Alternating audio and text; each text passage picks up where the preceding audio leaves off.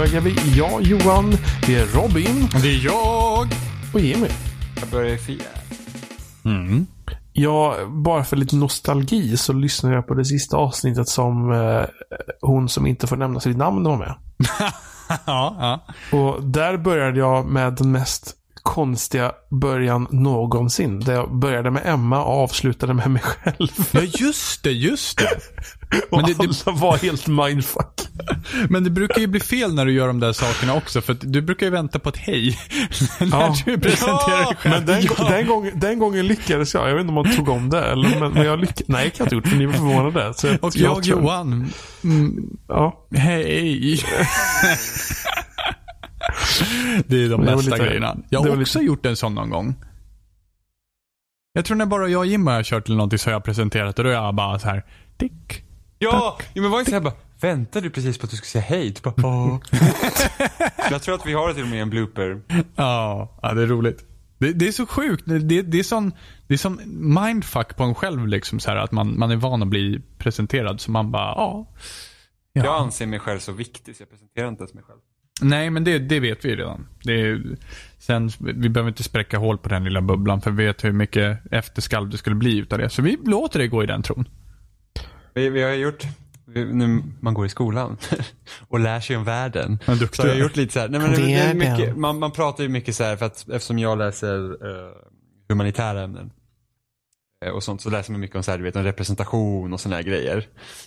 och idag så ska jag lite, jag vände på det så här, bara, ah, men nu, nu som vit man då så har jag ju märkt vilket privilegium jag lever med. Aha. Det är ju dags att utnyttja det fullständigt. Vadå bättra mig? Unlimited power! ja, väldigt roligt. Ja. För mig då som vit man. Hot, hotdog varje dag Jimmy. Jag kommer bli odräglig nu, så jag tänker förklara för alla våra gäster exakt hur det är. Så bara, ah, ja, du skriver om spel. Ja, vet du vad videospel är för någonting? Ja, har du Det- spelat det ett här- spel? Alltså, känner du till Pong? Mm. Ja, du, du vet, schack, det räknas inte här. Så, så, så börjar jag precis med, med vad alla våra gäster känner och säger ah, men vilket var årets spel vad du har valt? Och så sa de årets spel. Jag var så ah, men har du hört om det här spelet? Och så nämnde jag samma spel de nyss nämnde. och bara, ja ah, det är jättebra för att det, ut, det går ut på det här. Och de bara, mm, jag vet, jag spelar spel. Jag bara, ja ah, men har du verkligen spelat Har du spelet? verkligen det? Jag tycker inte att det låter som det. Du valde ju inte det spelet som ditt Gotis, så det låter ju inte Mm, riktigt som att... Eh, precis. eh, hur många timmar la du ner? Två, två och en halv kanske? Nej? Ja? Nej? Ja? Alltså jag har i alla fall köpt spelet. Men alltså Jimmy, du, du gick någonstans i tron om att du inte redan var odräglig. Som en mer odräglig. Fanns det faktiskt ett steg ytterligare? Klart det finns. Jaha. Don't test me boy. Unlimited power! Vi är inne på årets sista avsnitt. Är vi? Jajamän. Är det det? Ja. Vad sjukt. Va? Nej men jag bara så här, tänkte efter så här, det är bara för att vi spelar in så tidigt nu. Det, Och vi, det, brukar inte, vi brukar inte spela in den här veckan i vanliga fall. nej, precis. Och det är För därför jag varit lite så här, av någon anledning så vill man hoppa över den här veckan emellanåt. Ja, man vill ju ha jullov. Nej. Jo. Nej. Jo. Okej, Robin. Hej då. Ja. ja men Jag och Johan Jimmy, fortsätter, så får Robin gå på jullov. Vi, vi brukar ju försöka spela in på söndagar. Och i år så är julafton på söndag. Mm. Och juldagen på måndagen. Så Ja, jag tycker det var lite dåligt här att ingen ville spela in på julafton för jag, I was up for it. Jimmy, det var ju bara att tvinga oss, dina vita privilegier etc. eftersom det här är årets spel så får jag hoppas att inget spel släpps mellan nu och söndag då. Eller nu och onsdag. Undrar om det kommer något spel? Jag såg bara ett spel som skulle dyka upp när jag tittade på den här listan som jag tittade på alldeles nyligen. Vad heter den? Death, Death, Death's Gambit. Ja, det låter ju som en contender. Ja, Ja, ja, helt fan. klart. Så våra att, eh, list, våra Vi drar, vi drar i bromsen här nu. Nej, men risken är ju större att man spelar ett spel som man inte hunnit med under året och inser att amazing. Det kan hända, ja. Det är inte så roligt. Jag är lite rädd för att så här. Ja, men nu, ja. Jag är lite rädd för att vissa spel som jag inte har spelat, som jag misstänker skulle vara väldigt bra, eh, skulle kunna vara contenders till. Jag tror vi hade något år jag tror jag, då när vi inte hade det här formatet, då pratade vi typ om årets spel efter nyår och då var det så här, typ min topp tre spelare på julbreaken. Mm. Att jag, Steams julrea. Jag har typ Oh, inte köpt ett spel på börjat Steam idag för övrigt. på flera år. Ja, jag, jag öppnar inte Steam längre. Men, men När- alltså i det ärlighetens namn, jag valde inte Bloodborne eh, 2015. Nej, det gjorde du inte. Nej.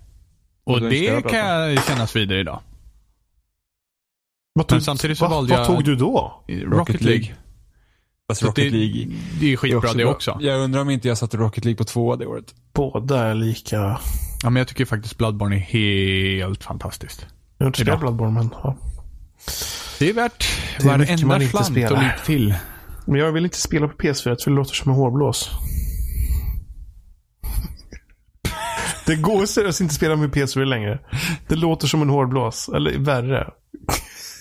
Jag lovar att låter, det låter som sitter, en kupéfläkt eller någonting. det sitter små tomtar där i, i, i, i Johans PS4. Så Ja, fort han och startar de blåser. bara, nu bara jävla sköna hår, nej sköna skägget. Vi ska bli så fina nu till jul. Skägg! ja, nej Johan, vad har du gjort med din, vad har du gjort med din Playstation? Ja, det, det, det är ju de första och de låter ju som de gör. Jag har också första PS4, jag tycker inte den låter så mycket. Oh, Du kanske är döv? otur. Det kanske är. Sen, eh, ja. För mig har det varit sådana här spel som jag har spelat. Ja, jag, jag har spelat, men jag har spelat relativt komprimerat på spel. Förra året var, ja, jag- mitt- det måste väl, jag hade väl Forza förra året och, och eller Doom, jag kommer inte ihåg.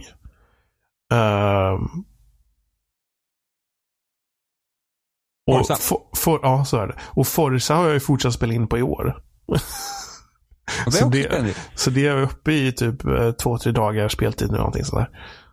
Jag har spelat väldigt mycket i år. Skulle du säga för mycket i? Men, men, Nej, fin- no Men- such thing. men du spelar väl alltid mycket? Du lägger upp scheman och grejer. Du är lite så galen. Va? Schema? Jag brukar inte planera upp du ska hinna spela spel. Eh, nej, jo. jag, bru- Det låter så från dig ibland i alla fall. jag brukar försöka spela ett nytt spel till varje avsnitt vi spelar. In podcast. Så att tekniskt sett ska jag spela 52 spel i år. Så tekniskt sett så lägger du ner 20-30 timmar per vecka. Jag sa inte att jag klarar ut alla spel jag spelar. jag försöker alltid spela någonting. Men det gör du ju generellt. Men om jag, om jag spelar 20 timmar i veckan, ja det gör jag säkert. I alla fall under när man har ganska luftigt schema som jag har just nu. Det är fan soft ändå. Jag tycker, Ja. det är det som är så vidrigt med, med, med att ha, att ha fulltidsjobb. För jag kände att när, när jag jobbade 80% då kände jag ändå att jag hade mycket mer ork kvar efter arbetsdagen. Men alltså nu när man jobbar 100% jag, är, jag kan vara riktigt slut. Och att sätta, in, sätta sig in i en ny upplevelse då. Det, det är skillnad att sätta, in, sätta sig in i någonting lite äldre eller något som man är mer bekant med. Men att sätta sig in i en ny upplevelse då kan vara skitsvårt tycker jag. Ja, men jag spelar betydligt mindre under sommaren när jag jobbar. Ja. Det är märkligt. Det, eller märkligt, det är väl inte märkligt. Det är tråkigt det ordet jag söker. Det är synd. För spel är fan kul. Det är synd att man inte liksom... Är det det Robin? Är det verkligen det? ja, nej det är sant. Vi skiter i spel. ja, hej då. Ja, ha det bra. Goti. Men Nada. om, om, man bara tar en, om, om vi bara tar en snabb, vad ska man säga, reflektion över året. Bara så här ytligt och fort. Skitbra nästa. Ja, riktigt, riktigt, Nej, det, det har varit ett riktigt bra år. Eh, riktigt, riktigt bra år. Nintendo Jag skulle säga- all the way. jag skulle säga Ja, så här, det har kommit många, många bra spel. Det har inte, jag tror inte, alltså det har kommit många bra spel men inte många spel som jag skulle sätta liksom hamna liksom i- instant classics. Alltså man tänker typ, om man tänker andra bra spel, typ 2007 då hade man såhär Mass Effect, Bioshock, GTA 4, eh, Super Mario Galaxy, Metro Prime 3. Liksom det är spel som man liksom tänker på en lång tid. Jag känner inte att det har varit lika många sådana spel i år men det har kommit många, många, många bra spel och många, många bra fler spel än, än tidigare eftersom det släpps ju fan spel. Alltså det kommer typ ett spel varje vecka. Och det, jag, alltså det känns ju Som jag verkligen, vill spela. det känns ju verkligen som Nintendos comeback i år också. Ja, Nintendo, ja, alltså alla mina Switch-spel är kanon. Och jag, okej, jag, i praktiken hade jag kunnat köpa typ två och sagt bara "Mm, alla Nintendo-spel är bra. mina Nintendo Switch-spel Nej, nej, nej men alltså jag har ju Zelda, Mario, Mario Kart, Splatoon, eh, Mar- Mario Rabbids, Mario. Mario. Eh, eh, Xenoblade nämnde jag va? Ja men det är liksom, det är bara, alltså verkligen bra. Ja, Det känns ja. nästan surrealistiskt på något sätt att För, för att även fast, eller alltså Wii U höll ju, höll ju igång ganska länge. Vad höll igång länge? Wii U? Ja, alltså jag menar alltså. Alltså den var ju på marknaden ett tag. Fyra år bara? Jo men det, fy- fyra år blinkar man ju. fyra, fyra år av skräp. Man, man blinkar inte för fyra år menar jag. Det är liksom, det är ändå en stund. Av, ja och så Du, Wii du var innan- 22 Jimmy. Hur känns det? När Wii, var jag 22 när Wii släpptes? Nej, jag var 21. Ja. Och ett halvt. Ja. Ja, Ja. Jesus. Det var ganska länge sedan det. det är länge sedan. Nej, det är bara fyra år sedan. Ja, Jag jag, tycker- jag jag blinka med ögat är- jag är 32. Jag var, jag, så här var, jag var 14 när Xbox 360 släpptes. Mm. Det var inte så länge sedan. Ja, det var ju igår. Ja. Aslänge sedan. Sluta nu. Vet du vad Jimmy? Det är bara sex års skillnad. Mellan, Nej, åtta års skillnad. Förlåt. Det är bara dubbelt så lång tid. det är ju massor. Jävla Är det massor helt plötsligt? Det är Fyra år det är är ingenting. massor. Men om du dubblar det, då är det hur mycket som helst. det är ju dubbelt så mycket! Ja, dubbelt så mycket på typ, det är typ ingenting. Då måste det ju typ bli bara så här, ja det är nästan ingenting. Nej. Ah, det är det Jimmy- dubbla Jimmy- steget. Jimmy går efter decibel. Ja, allt eller inget. Det är dubbelt så mycket. Dec- Det är mycket. decibelspel. ja, tre Fyra år, år. det är typ ingenting. Men åtta år, är det Ah, jävlar. tre, tre år, det Åtta år är är dubbelt. skitmycket. Alltså, asmycket är det. Ska vi, ska vi börja med lite årets spel? Ja, kanske. Tror, jag tror att vi ska köra Amanda. Amanda. Och då sitter jag här med Amanda som ska få prata om eh, sitt årets spel. Hallå Amanda. Hejsan hejsan. Så, vilket spel tycker du har varit bäst i år? Jag tycker att eh, Horizon Zero Dawn har varit bäst i år. Horizon Zero Dawn alltså. Vad är det som, vad är det som har gjort att det spelet är det bästa? Jag tror att det finns ganska så många olika parallella faktorer egentligen. Jag är ju en person som inte är jättemycket för öppna världar och samla pluppar och sådär. Men det är ett spel som verkligen fick mig att gå in för det fullt ut och jag har spenderat otroligt många timmar i det här spelet. Det är säkert tresiffrigt i alla fall. Och det är ganska mycket för att vara jag. Och då är det ändå liksom inget typ japanskt rollspel eller liknande, för jag har spelat liknande innan, till exempel Nino Kuni som säkert var 80-90 timmar, men det här var liksom någonting helt annorlunda och jag kände verkligen att jag ville utforska precis allt, jag ville se allt och hitta allting. Eh, Det är ganska ovanligt för att vara jag, för jag känner att jag är en person som är i exceptionellt behov av struktur. Mm. Så det faktum liksom att jag bara ger mig iväg åt alla håll och kanter, det är ganska ovanligt för min del, för min karaktär, liksom som person. Mm. Vad tror du att det var liksom då med Horizon som gjorde att det liksom det pushade dig att bara så här, åh, jag vill göra allt här. Jag tycker att man kom in i berättelsen väldigt fort och att man blev väldigt nyfiken tidigt på vad själva USPen var. Mm. Och även vad det var för hemlighet som eh, de här stammarna hade för sig, samt även att man ville ta reda på hur världen blev som den blev. Det här är ju en post-post-apokalyptisk värld. Eh, Alltså i en väldigt avlägsen framtid där det i stort sett har gått tillbaka till något form av eh, stenålderssamhälle, liksom ett jägarsamhälle i mångt och mycket.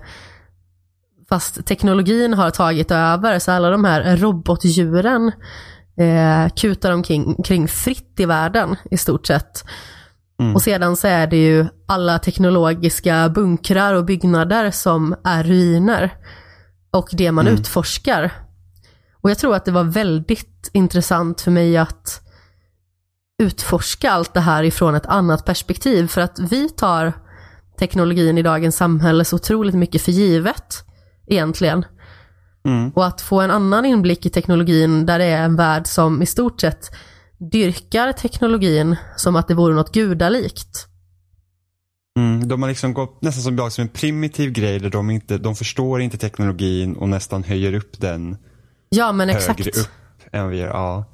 Eh, ja, för det, var, det tyckte jag också var intressant med Horizon. Eh, att, eh, men just det att man liksom, du sätter inte när världen har gått under utan just det att du liksom Ja, världen gick under vid en tidpunkt och sen har den byggt upp igen och så börjar man nästan om från noll men alla de här typ artefakterna finns kvar. Ja men precis, det har liksom börjat en ny tidsloop igen på något vis. Med eh, Mm. liksom en, en ny tid av stenålder. Eller jägarstenålder skulle man väl nästan kunna säga då. Och jag tycker att det är väldigt intressant dessutom att de är otroligt bra på mångfald till exempel genom hela spelet. Det är en väldigt bra representation i form av eh, både kön, eh, etnicitet, även eh, på så vis att det är eh, alltså sexuell läggning, även att inte det skrivs på näsan. Och även att själva huvudkaraktären i sig inte på något vis är sexualiserad eller blir liksom så här påtvingad något form av kärleksintresse, utan hon får bara liksom stå för sig själv och vara helt jäkla superb och superhäftig.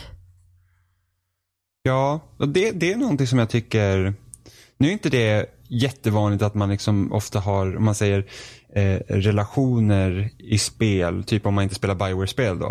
Eh, den här med att man ska hitta, om man sitt kärleksintresse som eh, menar. Men lite här att man, jag tror att utforska typ vänskap är någonting som är väldigt sällan man gör i spel överlag. Ja men exakt.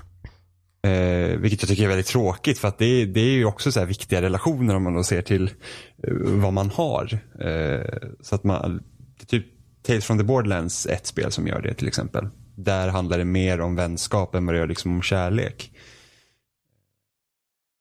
Och sen tycker jag liksom det att om man, om man tänker på Aloy som karaktär så är det ändå liksom att hon hon står ju på samma grunder som vilken annan karaktär som helst. De gör liksom inte heller någon grej av att hon är kvinna på det sättet. Vilket jag också tycker är bra. Ja, och det instämmer jag ju liksom i och det fullaste. Sen så har ju Horizon Zero Dawn alla moment som jag uppskattar. Alltså det har pilbåge, det har klättrande, man får använda, nej, det är ju inte ett svärd, men det är ju någonting som är liknande. Det är ju som ett form av teknologiskt spjut eller vad man ska säga.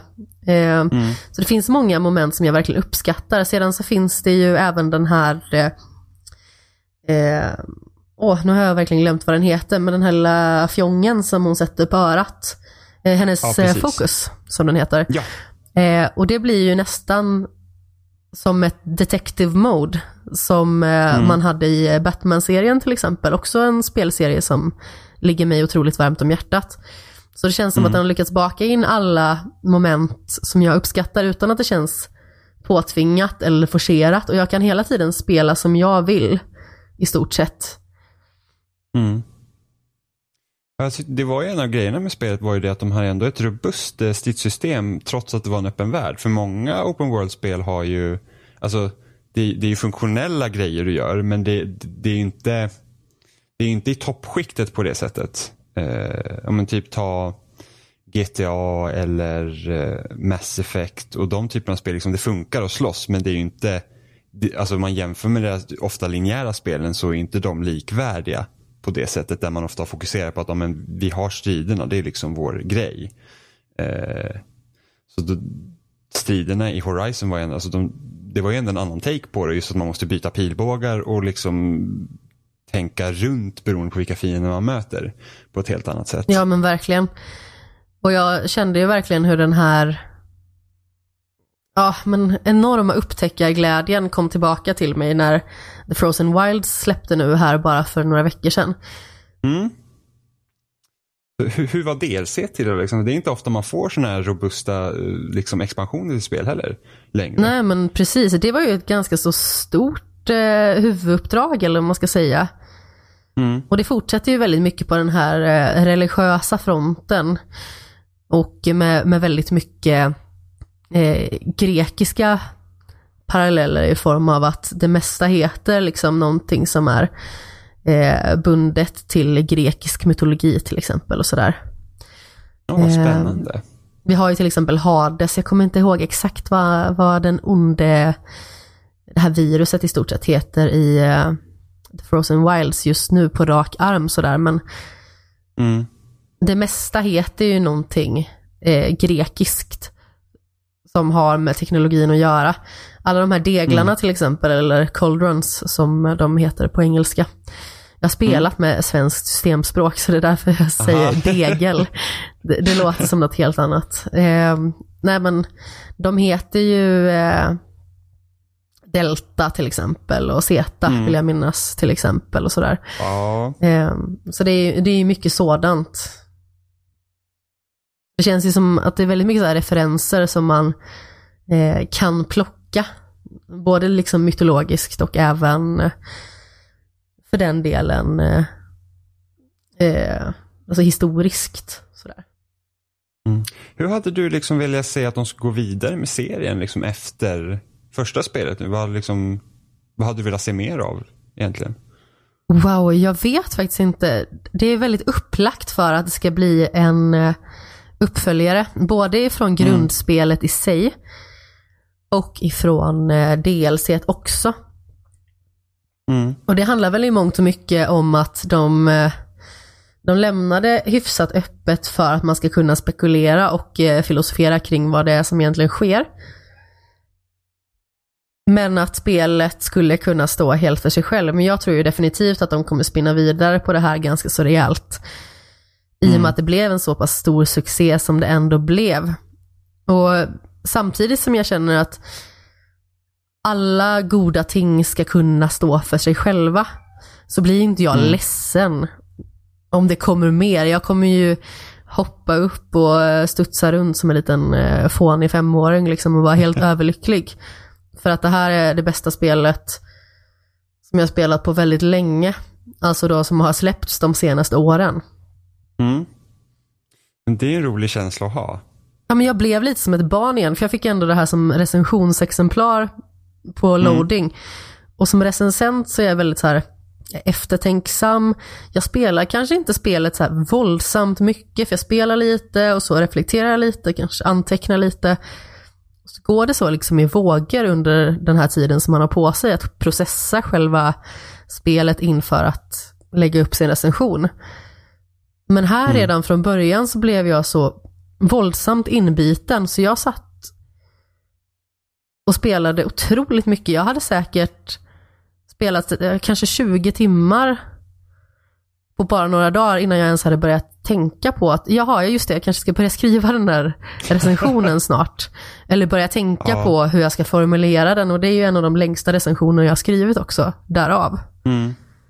Just för att jag hade så mycket att säga och det är nästan bara positivt. Vilket kanske är tråkigt men jag liksom bara kände en sån här överösande enorm kärlek både från och till spelet liksom. Ja, men det, det är jäkligt nice att känna så om ett spel. Det, det är inte ofta man får göra det heller.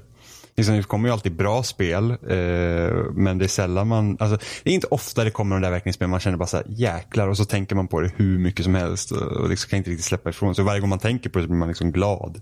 Ja men typ, och man känner alltså som när man var barn i stort sett, att man ville stiga upp tidigt på morgonen och spela för att hinna med och spela lite mer. Alltså även om det bara är en timme, den timmen är liksom värt det.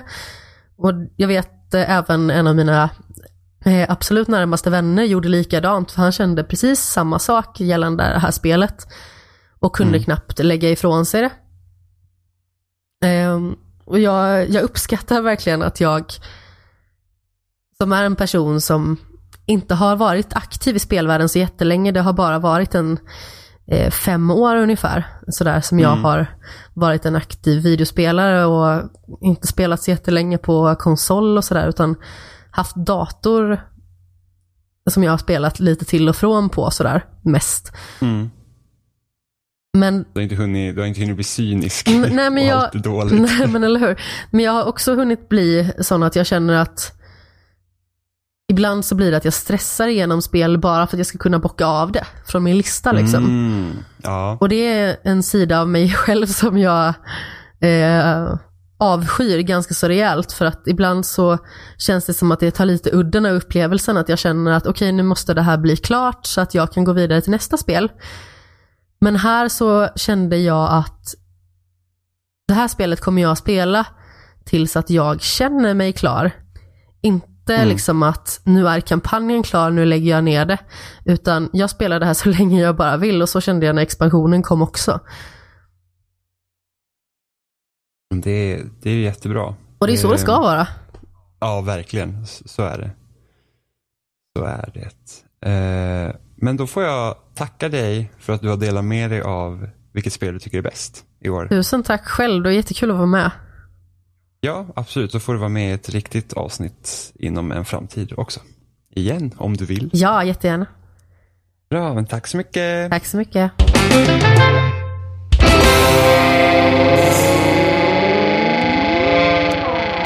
Nu är det väl dags för Robin då.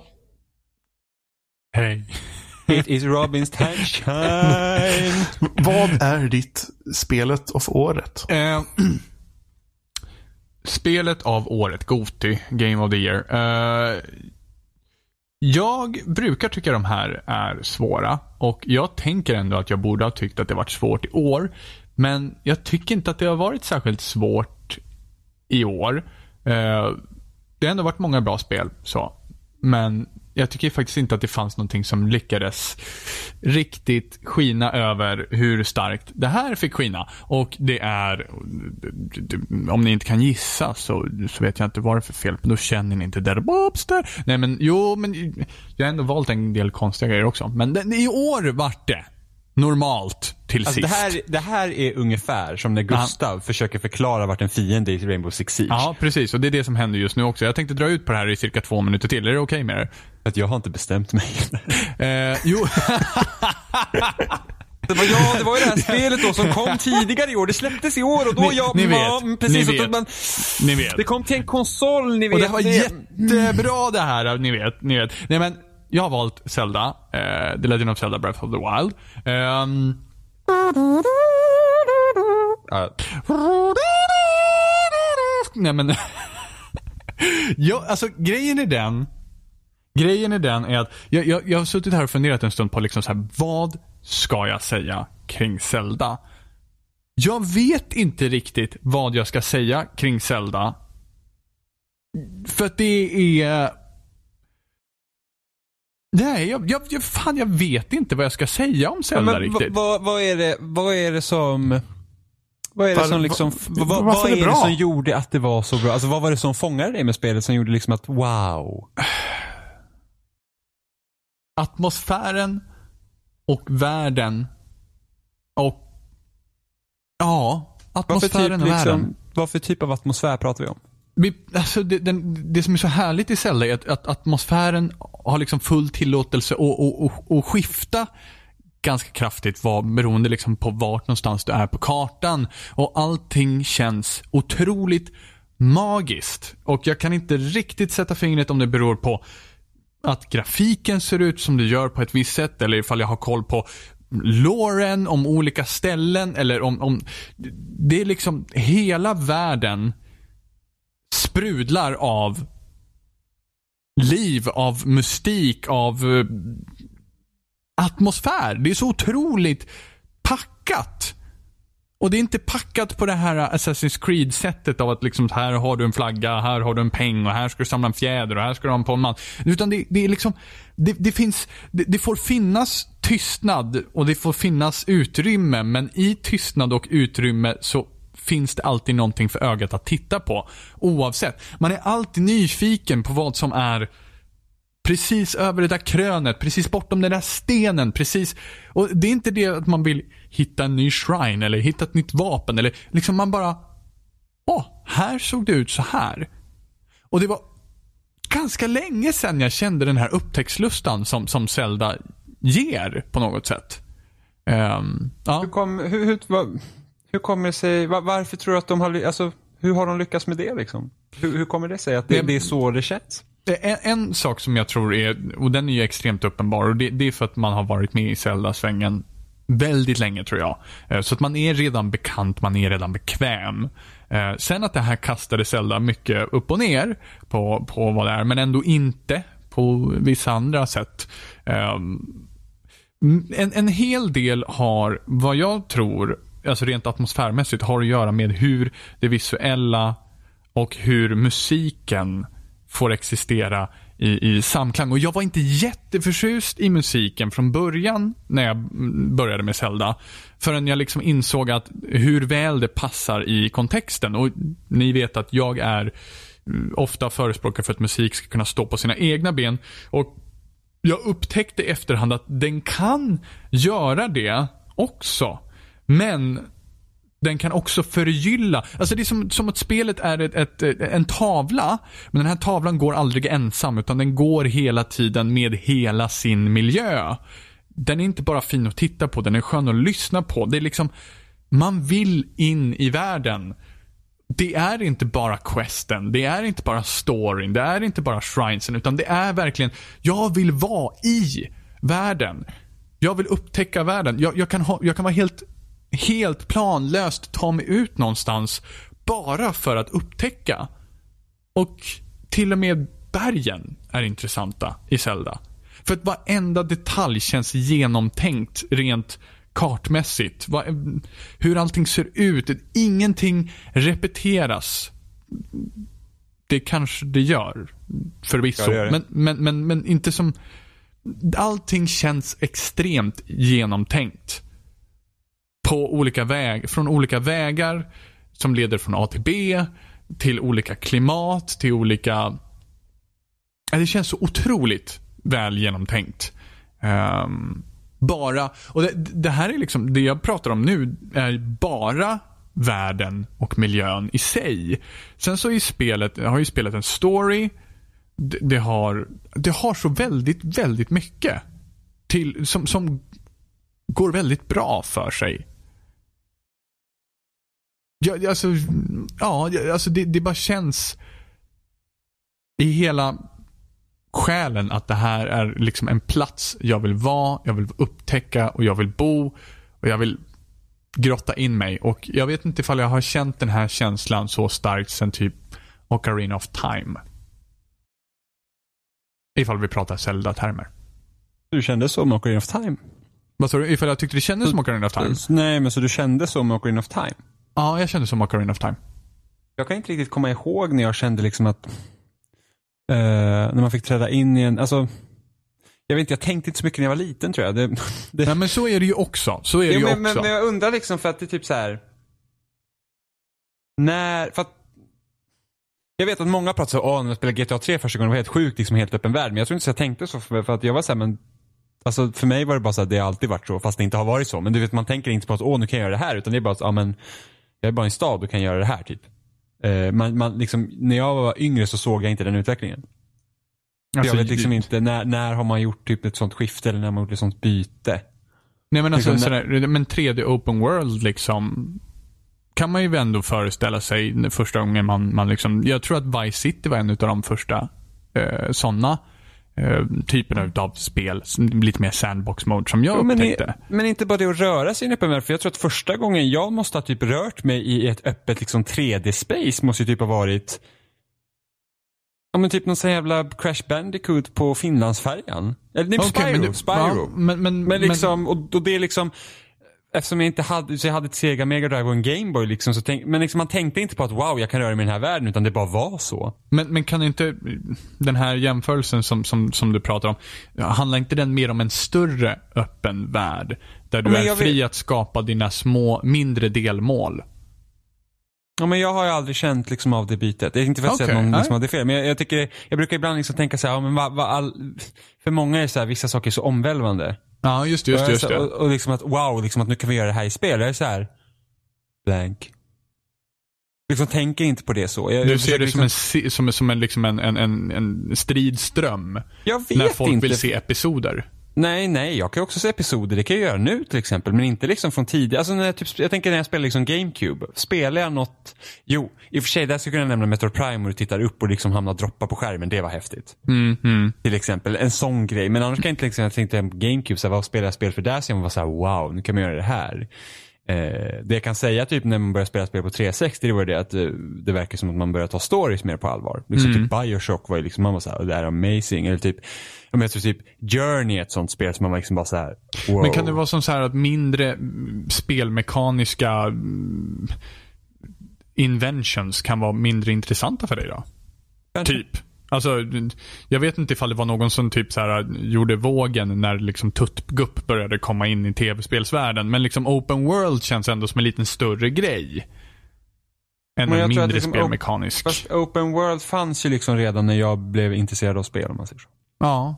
På Ja, det det kanske är därför då bara som, som Det är möjligt. Men sen Ja. liksom typ Alltså djupdök ju Pokémon helt och hållet liksom. Det var ju wow. ja. Men, liksom det är, men jag kan ju inte sätta Pokémon i kontext i andra spel som att det här inte spelar förut utan det var liksom bara ett spel. Alltså man, liksom på den nivån att man liksom inte ens förstår vad som krävs att sätta in i ett spel. Som typ när jag spelar GTA San Andreas Mm, mm, eh, och man fick flyga till eh, Liberty City. mm, mm. Och då hade jag precis spelat delar av GTA 3 eh, och då kom man liksom till den, liksom den delen. Den finns, det var ju exakt liksom replika av Liberty City GTA 3. Ja, ja. Och jag och min kompis, vi bara, tänk om hela GTA 3 finns i GTA San Andreas. ja. Liksom man tror det. Det är, liksom, det är lite sjukt. Eller typ att när jag och min syster spelade Mario Kart 64 och vi hittade slottet på en bana och man kan köra in där. Vi bara, men gud, tänk om det finns ett sätt att komma åt Super Mario 64 genom Mario Kart 64. Utan liksom att förstå Ja, vad, ja men liksom. Vad som du förstår- krävs för att det skulle uppnå, Ja kunna men uppnås. hur, men Ja. barns fantasi. Liksom. Nu är jag fem år yngre än min syster så att jag, jag kan i alla fall liksom säga att Ja, Ge mig, använd bara dina vita privilegier istället. Unlimited power! Eh, så att, precis, så att jag tycker ju verkligen att det, det borde ha funnits Super Mario 64 i Mario Kart 64 eftersom jag är en vit man. Ja, eftersom jag är en vit man.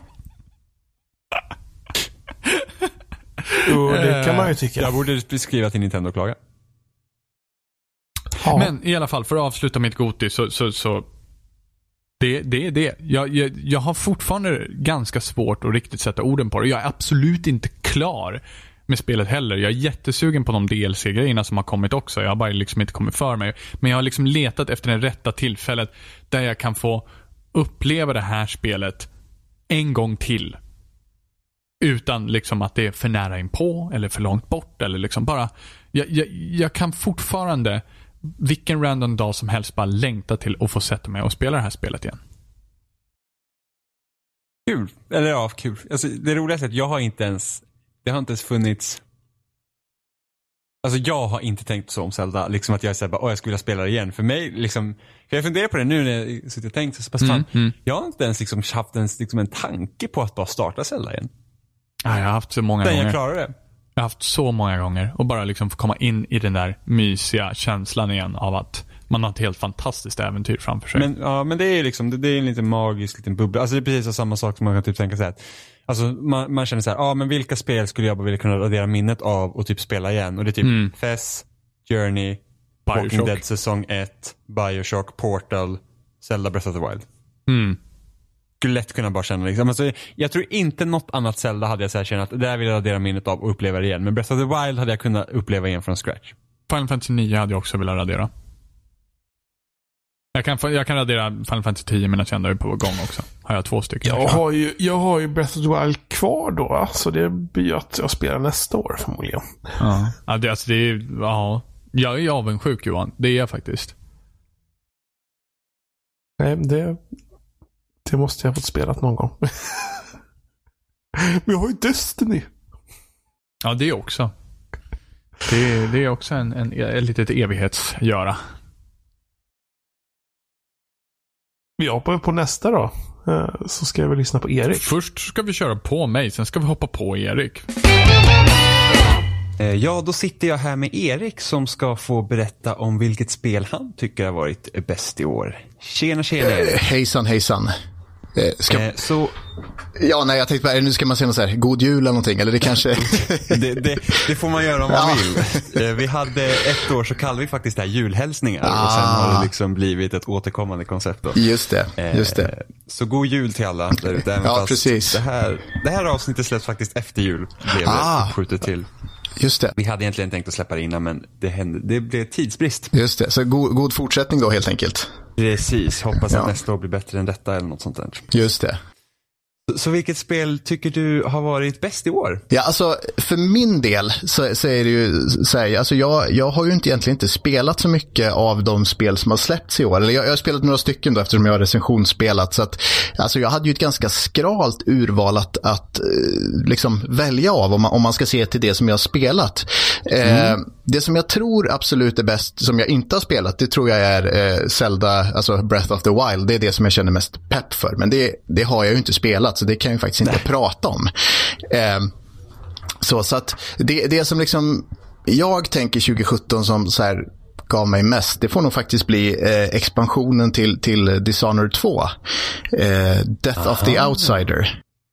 Okej, det har jag själv inte spelat. Nej, och det, det är ju lite så här att, alltså egentligen är det lite tråkigt för det är ju, det är liksom en fortsättning på någonting som kom eh, förra året. Så att det, det, det är ju liksom, frågan är hur nytt det egentligen är. Eh, så, utan det, det, det är ju helt enkelt för att jag inte har spelat så mycket det här året. så. Men jag är ändå en sucker för Dishonored som varumärke. Jag tycker att det, det är någonting väldigt, väldigt tilltalade med hela, ja, hel, hela den atmosfären som de har byggt upp kring det där liksom lite så här viktorianska stuket, lite, lite blandning av steampunk och fantasy och, och eh, sådär. Och, och just Death of the Outsider blev väl en ganska bra avslutning eh, så som det verkar eller som jag förstått att Arcane väl har öppnat lite för att de avslutar liksom den här cykeln med figurer och så vidare. Eh, så att, ja. Hur, hur skiljer sig Death of the Outsider från tvåan? Eh, nu har inte jag spelat tvåan. så att, så att det är liksom, det blir ju lite så här, jag, jag, eh, alltså jag, jag har haft det på min lista jättelänge så att det här Ja. ska jag spela. Eh, sen fick jag möjlighet att recensera det och då fick jag ju prata med, med Oskar då, som, alltså Oskar Skog och så sa att jag inte spelat det här men eh, jag vet inte om det var någon annan som ville recensera eller hur det var jag fick det. Så att jag kan ju egentligen, det, det, det som jag har som jag vet skiljer sig åt, det är ju sånt jag har läst mig till. Eh, och det som jag tycker är tråkigt, dels är det ju lite så här, alltså det, det är ju en annan en annan huvudperson så att lite krafter och så vidare skiljer sig väl åt eh, till det kosmetiska så att säga. Eh, sen, sen är det ju här att i de andra spelen så har det ju funnits det här med att eh, man har ju haft ett incitament kan man väl säga för att för att smyga och, och, och att inte döda folk. Det har funnits en sorts kaosmätare som den har kallats då. Eh, och den är ju bortplockad, vilket jag tycker är väldigt, det, det är liksom, det förstörde lite av spelet. Eh, det, det, på något sätt så, så tyckte jag då att när, när man liksom har, alltså ska man lägga ner tid på att, att liksom leka det här katt och råtta-leken som det blir utan att, utan att döda, så, så blir det ju mycket, mycket Alltså det, det, man, man får ju någon form av liksom uppmuntran i att man ser då att det blir liksom ett mer lyckligt slut om man inte far fram som, som liksom med knivarna i högsta hugg utan man faktiskt tar sig tid för att eh, kartlägga hur man ska smyga, hur man ska röra sig och så vidare för att kunna eh, strypa ut folk då istället för att döda dem. Du känner att du behöver ha liksom den där moroten att, vara, att spela liksom Ja, det framstår jag här som värsta så här moraliska förkastliga personen att behöver, behöver en morot för att inte döda mig fram genom spel. Eh, nej, så, så är det givetvis inte. Men på något sätt så blev det ju att det, det fick ju liksom världen att kännas mer levande. Att man, man alltså valen man gör faktiskt får en konsekvens, precis som i alla spel. Eh, så att det är väl egentligen utifrån det perspektivet att eh, det, det blir ju inte, alltså om ingen bryr sig hur man spelar, alltså om det inte får några konsekvenser så tycker jag ju att man plockar bort en dimension helt enkelt. Men Eh, kan inte det kännas lite befriande också? Och nu tänker jag ju enbart det här som en expansion då. eh, För att jag själv, jag gillar också den här typen av spel men jag blir nästan, alltså det blir nästan så krävande för mig för att jag vill inte bli sedd och jag vill inte döda någon. att man sitter nästan bara och laddar om sparfilen hela tiden. Exakt, jo, och det blev det. Eh, när, när jag liksom på något sätt hade, hade kunnat, när, när jag liksom så här, tvingade mig själv att släppa det här eh, smygperspektivet. Det, det var inte helt lätt att göra det, trots att man inte hade den där mätaren. Så, men när, när jag liksom bara tänkte till slut att, ja men skit i det här, nu, nu bara kör jag liksom, nu, nu vill jag komma i mål. Eh, det blev befriande till slut. Eh, även om jag inte helt släppte smygandet. Jag försökte liksom ändå ta mig fram eh, så, så tyst och så smidigt som det bara gick. Men till slut så struntade jag i det och bara mördade på. Och så men, sen, men, sen det typ gick åt helvetet så då var det bara så här, ja, lite så. Ja. Precis, för annars så sitter man ju verkligen och laddar om sparfilerna hela tiden för att, för att liksom klara sig utan att bli sedd och utan att eh, döda och så vidare. Så att det- blev liksom lite det här till slut att ah, ja, nu, nu behöver jag inte göra det här utan nu kan jag liksom bara ta mig vidare ändå. Eh, så att jo, det, det blir ju en smaksak helt enkelt. Eh, alltså tidseffektivt blir det ju väldigt bra. Eh, men ja, det, det kändes ändå som att det saknades någonting kan jag tycka. Men det kan- ändå ett bra kan- spel. Ja, jag kan nog tänka det här med, du nämnde med Chaos-mätaren tidigare, liksom att man känner att världen eh, eh, ändras beroende på om man kör ond eller god eller om man dödar eller inte. Det kände jag var mer påtagligt i ettan än tvåan också. Och nu, jag, jag spelade tvåan nu i höstas faktiskt. Eh, Men tvåan hade också ganska många så minnesvärda eh, uppdrag som jag inte tänker spoila för dig nu. För att Nej, det ska nej uppskattas. uppskattas. Eh, men finns, alltså kände du att det var någon liksom nivå i, i Death of the Outsider som var så här: wow, det här var riktigt liksom smart eller bra? Eller? Ja, alltså eh, det är också så här lite grann frågan hur mycket man ska spoila. Men ja, det finns, det finns en bana när man ska ta sig in i ett bankvalv. Som, som är väldigt, väldigt, alltså Ja, men den, den är liksom som, som var läckert upplagd. Man ska, man ska ta sig in i ett, i, ett, ja, i ett bankvalv som är väldigt hårt bevakat och det finns olika sätt att göra det på. Eh, och som sagt, jag ska inte spoila för mycket heller det, men det, det var lite så här som fastnade. Liksom, att, ja, men det här var, det här var liksom läckert uppbyggt. Så. Så. det kändes liksom som att man hade många eh, olika infallsvinklar och man kunde välja och sen beroende på Precis, och det, det, det gjorde att vi, vissa var ju enklare än andra att göra då och så vidare. Att, alltså, beroende på hur svårt man ville ha det så, så eh, det fanns en som var ganska enkel. Då, då liksom, ja, som sagt, jag ska inte säga för mycket, men, men då, då man tog ut stora delar av motståndet ganska enkelt eh, och utan att egentligen anstränga sig. Och sen andra som är lite mer att, som krävde lite mer av en som spelare då. Så att det, det tyckte jag var en, en ganska minnesvärd grej så. Mm. Eh, men det här, alltså, det här ska alltså vara liksom avslutet på hela Dishonored-serien som Ja, den är nu? eh, ja jag, jag förstod det lite så. Jag vet inte om det är så. Det, är väl, det blir ju alltid lite så spekulativt att gissa så. Men det var, det, jag läste någonstans någon gång på det stora nätet där ute att det var någon som trodde att det här kanske kunde vara liksom en storymässig avslut på just, eh, alltså kring de här personerna då som liksom har varit, alltså han eh, Korvo och, och, och Daoud heter han väl och, liksom, och, och på den cykeln om man säger så att ska, ska det liksom vara, ska det komma någonting mer i, med det här varumärket, vilket man ju verkligen får hoppas att det gör, så, så eh, kanske det kommer nya personer i så fall. Nya huvudpersoner. Ja, det, är ingen, det, är ingen, det är ingen blomstrande genre så att säga. Det är inte som att det överöses med spel av den här typen. Nej, nej, precis. Och jag är ju egentligen ingen, alltså jag är ingen stor fantast av, av smygarspel, eller stealth-spel egentligen då. Men, men just det här blir så mycket katt och råtta på något sätt med att, att man liksom kan röra sig med, med hjälp av de här, lite, man har lite fusk nästan med magierna och, och sådär. Så att det gör det liksom roligt att man kan göra lite misstag och ändå klara sig hyfsat och man kan liksom, alltså ja, men, ma- man har det här lilla övertaget att man kan liksom hoppa mellan takdelar och man kan, eh, ja, det, det, det blev lockande för mig. Men som Splinter Cell till exempel spe, försökte jag spela när det kom och föll inte alls för den, den sortens av spel egentligen. Ja, då, då kan jag tänka mig att du inte heller är så förtjust i Hitman. Nej, faktiskt inte. Nej. Nej. Nej, för att det är ju alltså det, det är liksom också på ett helt annat, alltså det är väldigt liksom långsamt och liksom mycket sitta och vänta och liksom titta och observera. Precis, sen ska jag säga, jag, jag spelade ju Hitman, när de, de första spelen som kom, eh, Hitman 1 och Hitman 2, eh, för väldigt, väldigt länge sedan. Och där kändes det väl kanske som att, alltså, de spelen kräver så mycket eh, artificiell intelligens, eller hur ska man säga? Det är så mycket hela tiden så här smyg eller klä ut dig och gör si och så. Och då, då blir det liksom Äh, alltså ibland kunde det bli rätt så konstiga reaktioner. Man, man gick fel eller gjorde någonting fel och så bara ballade allting ur, så vitt jag kan minnas.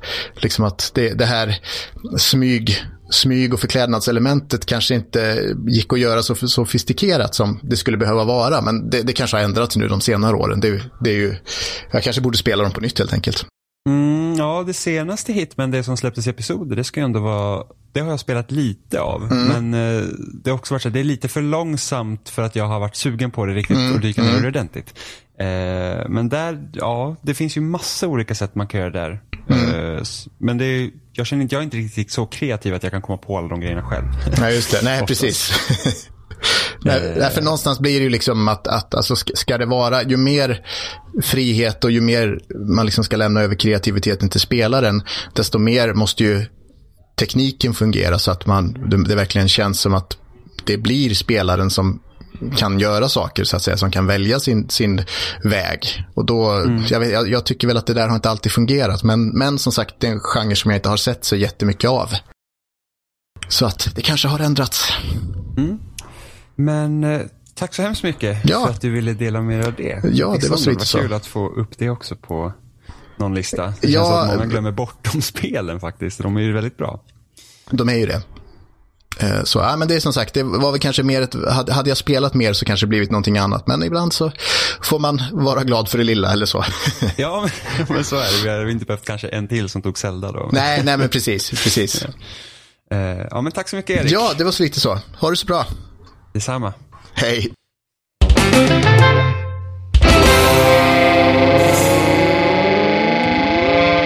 Jimmy, vad, vad, vad är ditt årets spel? Jag tror du skulle fråga vad det var för fel på honom. Vad är, vad är ja, ditt årets spel? Vad är ditt problem? Det var en vårdag 1991 och jag bestämde mig för att komma ut två månader för tidigt. Ja. Se hur det gick. Ja, ja jag var såhär, jag, jag är en vit man på G ja, här. Var det dina vita privilegier att få komma ut för tidigt också? Jajamän, jag bara, jag, du vet, ni har sett Jimmy den där... hade förbokat. ni, ja, det var mina, det var mina pre-order bonuses. Unlimited! Uh, nej, men ni såg den här, ni har väl sett den här videon när Trump eh, puttar typ någon jävla högt uppsatt politiker i något annat land för att gå först fram i kön. Har ni sett det? Jag känner igen, jag känner igen det här, ja. ja. ja. ja han, typ, han bara verkligen tar typ handen på axeln, bara drar den andra personen bak, sen går han fram. Det var jag. Det var, det var du? Yes, och så bara unlimited. Ja, ni förstår. Mm, ja. eh, nej, men okej. Okay. Eh, för mig, för mig har det inte heller varit, eh, okej, okay, så här, heller varit, för mig har det inte varit speciellt svårt att bestämma vilket spel som ska vara det bästa som har kommit i år. Eh, det har väl funnits spel som har nosat här uppe, som typ Wolfenstein 2 eh, var ett spel som bara kändes såhär, alltså typ första halvan av Wolfenstein 2 är så bra att man bara såhär, wow, det här är liksom, ja men det här är så speciellt att det är liksom, ja, ah, blown away typ. Mm. Eh, och sen så faller det lite isär mot slutet. Och sen Night in the Woods är ett spel som jag i princip fortfarande tänker på dagligen. Och nu är det typ en och en halv månad sedan jag klarade ut det. Eh, också väldigt nära det, men det finns vissa delar som man måste, ah jo men det här är det. Utan jag har också valt Breath of the Wild som årets spel. Ja, så så vad, vad är otroligt. dina orsaker till det här spelet? Är? Alltså jag tror mycket det att Breath of the Wild sätter ganska mycket eh, eh, liksom punkt på varför jag tycker om spel överhuvudtaget. Alltså det finns typ två delar. Jag, jag, jag är väldigt förtjust i att tävla. Vilket vi har hela den här multiplayer-aspekten och jag spelar i princip dagligen multiplayer. Eh, I någon form vare sig det är Rainbow Six Siege eller Word Feud mot redaktionskollegor som fucking tar ord ur arslet och man bara hur? Doftljus. Doftljus. Ja, men, det är så här.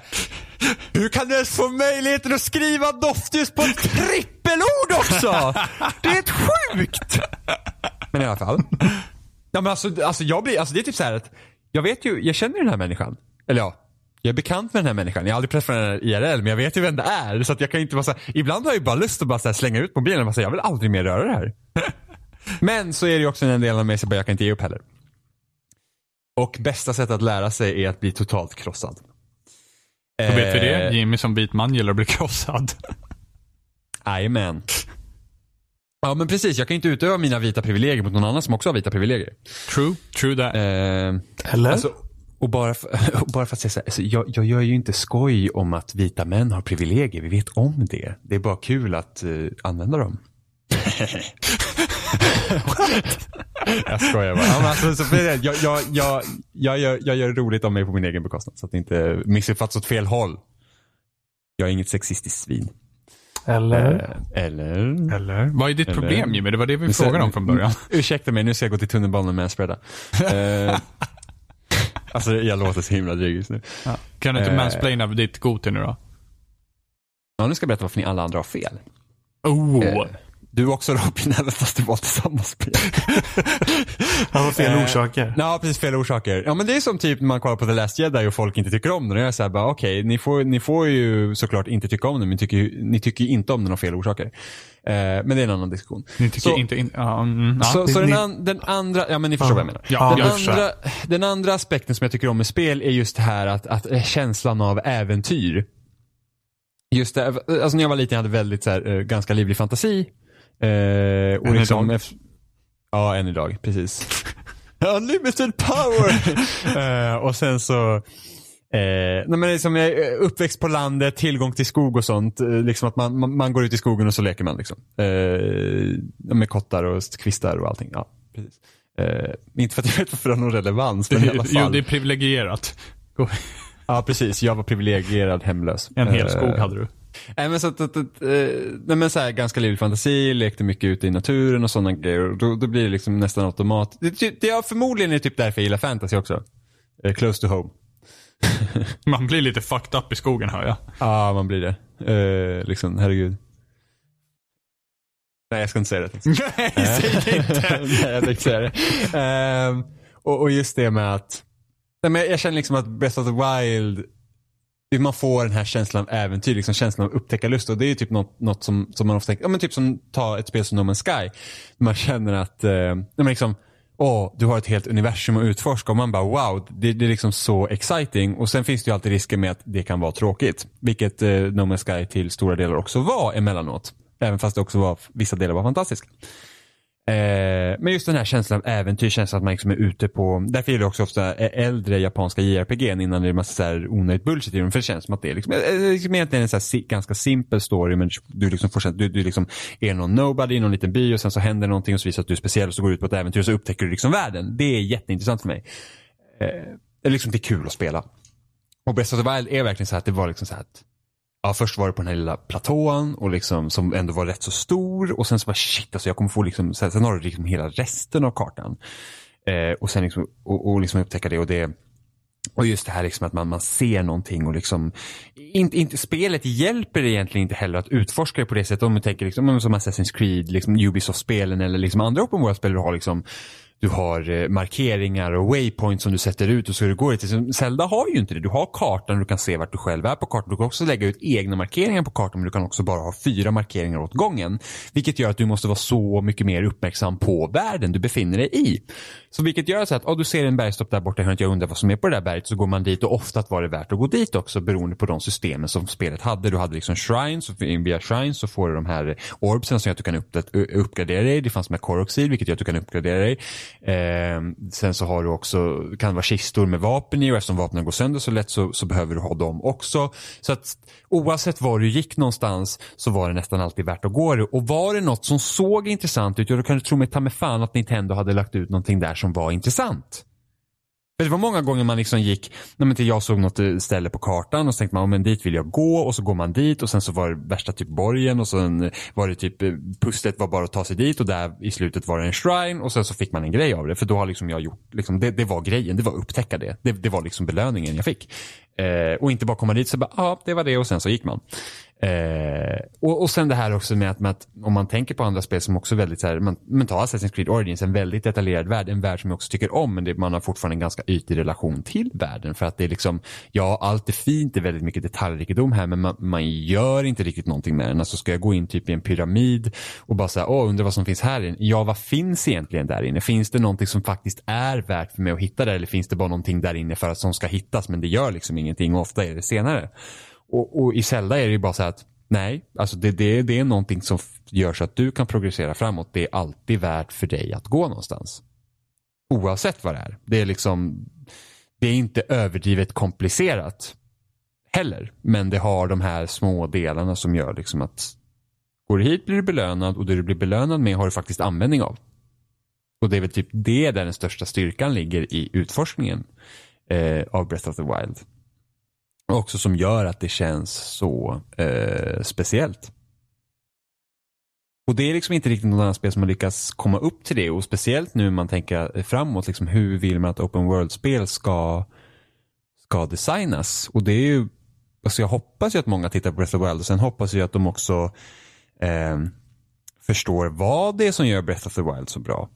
För att man tänker, om man nu tänker jämför till exempel, men titta på Witcher 3 som också har en väldigt bra öppen värld men fortfarande finns det de här liksom, det är in, den öppna världen är inte designad på exakt samma sätt som uh, Breath of the Wild och sen kan du stänga av HUD-element i Witcher 3 som gör också att du inte får lika stor användning av kartan och inte har de här waypoints vilket gör att du skulle kunna egentligen få en upplevelse som är mer lik Breath of the Wild i dess öppna värld. Eh, men då tar man till exempel Assassin's Creed Origins som har eh, tagit från Witcher 3. Liksom, ah, men vi tar lite quest-system från Witcher 3. Eh, bara liksom att istället för att ja, men du har de här 20 aktiviteterna du ska liksom bocka av och se likadant ut i varje stad eller så du kommer till som det varit i tidigare Assassin's Creed så är det liksom, du har den här, du går och pratar med folk och så gör deras uppdrag. Problemet är bara att uppdragen är inte tillräckligt engagerande, varken storyn eller det du gör i dem, vilket Witcher 3 hade. Så då har jag så här, okej okay, vi tar det här från Witcher 3 men vi missar den här aspekten. Så då är frågan, vad kommer andra spel ta från Breath of the Wild men missar den här aspekten av upptäckande? För det är det som Breath of the Wild gör bra. Det är liksom, det, det tror jag, det ska man verkligen ta ifrån det spelet. Det är liksom, hur upptäcker man en öppen värld? Hur designar man en öppen värld för att den ska upptäckas? Snarare att den redan är upptäckt åt dig. Och du aldrig får egentligen upptäcka den för att spelet redan visar den för dig. Och därför är Breath of the Wild så eh, speciellt. Så är Ja. det. Så är det. Korv. Av Det är dags för Ida. Biltemakorvens slagkämpe. Ida är A, det är baklänges. Jag sitter här med Ida som ska få berätta om sitt årets spel. Hej Ida! Hej! Trevligt Så- att vara här igen. Ja, det, det är, har ju varit ett tag sedan. Ja, faktiskt. tyvärr. Tyvärr ja. Vi har så himla mycket att göra när man leker vuxen. Så att ibland är det så att man har liksom inte tid riktigt att få ihop folk. I Nej. de vanliga avsnitten. Nej, men det är tur man hinner spela spel i alla fall. Eller hur? Man prioriterar det. Mhm. Fuck folk, jag spelar. ja, visst är det så. Så vilket spel har varit bäst i år då? Mm, eh, det här, eh, jag, jag har sagt till så här, att något jävla Game of the Year blir det inte för mig i år för att eh, jag har inte spelat så mycket spel så jag har haft lite så här vånda över hur ska jag klara av att prata Game of the Year när jag inte har spelat så många spel som har kommit ut i år. Jag har spelat skitmycket i år, alltså verkligen jätte, jätte, jättemycket. Men det har mest varit så spel som kom för mm, flera år sedan. Eh, men så inser jag ju lite så här skamset att det finns ju ett spel som har eh, eh, kostat mig ganska mycket pengar i år just för att det är så bra. Och det är därför Oj. jag skäms för att eh, det här spelet som jag ska prata om har ju kostat mig nästan 30 000. Åh herregud. nu, är jag ju sjukt nyfiken på vad kan det här vara för spel? Ja, eller hur? Ingen gissning alls då förstås. På vad, vad kan man liksom behöva för någonting för, eh, ja, Alltså det jag typ får upp i, i huvudet är något så här obskyrt free to play-spel på telefonen som typ så här, bara du tittar på spelet så bara typ suger den ut din själ. in-game purchases, in-game, nej, Och blir inte bara så här, starta appen kostar pengar liksom Ja. varje gång. Nej, eh, det var så att jag köpte Horizon Zero Dawn eh, till min Jaså? Playstation. Mm. Och jag började spela det och jag tyckte att det var riktigt, riktigt snyggt och även så pass bra så att jag kände sådär att eh, nej men det här är ju gjort för eh, alltså Pro. Jag måste Ja. ha en Playstation, jag måste ha en Playstation Pro. Så bra var det. Så jag gick och köpte det och sen så liksom tyckte jag att nej men jag behöver en ny tv också. Eh, så jag införskaffade allt det bara för att liksom kunna maxa. Ja, inte bara då, men det var ändå det som var grejen. Eh, Horizon fick mig att köpa de här sak- sakerna då. Och- Bara pumpa upp bilden så mycket som möjligt. Ja, ja, det var ju det här med att det är HDR och 4K och liksom allt sånt för att kunna verkligen maxa det här spelet. Eh, och det har varit en helt fantastisk spelupplevelse, måste jag säga. Eh, inte bara det, men att det måste ju vara ett av de absolut vackraste spelen jag spelat på väldigt länge. Eh, man kan ju stanna bara i den här kameraläget hur länge som helst och bara komposera en vacker bild. Liksom. Eh, spelet i sig tycker jag också har varit eh, superroligt, nästan eh, sådär så jag har blivit besatt emellanåt över bara att kunna ta över eh, dinosaurier, robotdinosaurier. Mm. Jag bara tar för givet att alla vet vad det här är för spel, men det kanske men- man inte gör. Hur, ja. Alla som lyssnar på podcast vet precis vad det är för någonting. Det ja, men eller hur? garanterar att de vet. Jag har i alla Ja, fall hört mig prata om det. någon ja men då så. Ja, men precis. Ja, men Aloy, liksom, det är ju idén överlag, det här med eh, det postapokalyptiska landet som liksom man får veta mer om. Det, det tycker jag är en jättehäftig story. Eh, den håller väl inte hela vägen, det tycker jag inte, men eh, Håller med. Ja, mm. men jag, jag har eh, barnslig förtjusning liksom tagit över dinosaurier och bara kunnat liksom suttit där i buskaget och tittat på hur andra robotar har slagits mot varandra löjligt länge. Mm. Så jag måste ju ge det en Game of the Year för att det är så mycket som jag har lagt ner på det spelet ändå i både tid och pengar. Var det värt det? Ja, det var ju värt det för grund av att det har ju lyft upp spelglädjen för andra spel också naturligtvis. Men jag skulle ju inte lägga bara för det spelet. Men jag är ändå glad över att jag köpte det för att eh, eh, det har varit helt otroligt snyggt alltså. Och sådär så att eh, kompisar kommer hem till den och bara wow, måste titta på det här spelet, bara, wow. och sen även köra spelet för det har varit väldigt roligt. Ja, men det, för det, var, det var första spelet jag spelade också i där jag såg HDR. Mm. Jag har ju ingen Pro, men HDR ska även funka på den gamla PS4. Eh, Ja, Och det var så här bara, wow, den här himlen är verkligen rosa. Ja, jag har aldrig sett så många versioner av rosa i en bild. Det är så vackert. mina ögon klarar egentligen inte av det här, men nu med HDR så går det bra. Ja, men det har typ blivit, alltså himlar i spel har ju typ blivit så benchmark för att kunna se HDR. Det är typ så här, bara, ja men ser himlen så här fantastisk ut, ja men då, HDR är liksom. Ja, för HDR tycker jag verkligen gjorde det mesta till eh, spel, alltså hur det såg ut. Det, det, 4K, mm, det var väl också bra, men HDR, det är ju fantastiskt. Mm. Mm. nej, Alltså, jag, jag har lite svårt att se alla skillnader. Det är lättare att se om man går tillbaka till spel som inte har dem. För att det är så här, som eh, jag spelar Gears of War 4 eh, på min Xbox One X. Och det var så här man spelar multiplayer så det var lägre upplösning i Ja. originalet då. Och så bara, hmm, det är inte suddigt längre. Det är inte bara min syn som är värdelös. jag kan se Jag känner igen det. Känner igen det. Ja. Det har ju kommit en eh, DLC nu också till Horizon Zero Dawn som Ja, jag... hade du spelat den också? Nej, men jag, nej, det har jag faktiskt inte gjort. Jag förbokade den och liksom satt och tittade ner på hur klockan tickade till att den skulle kunna tankas hem.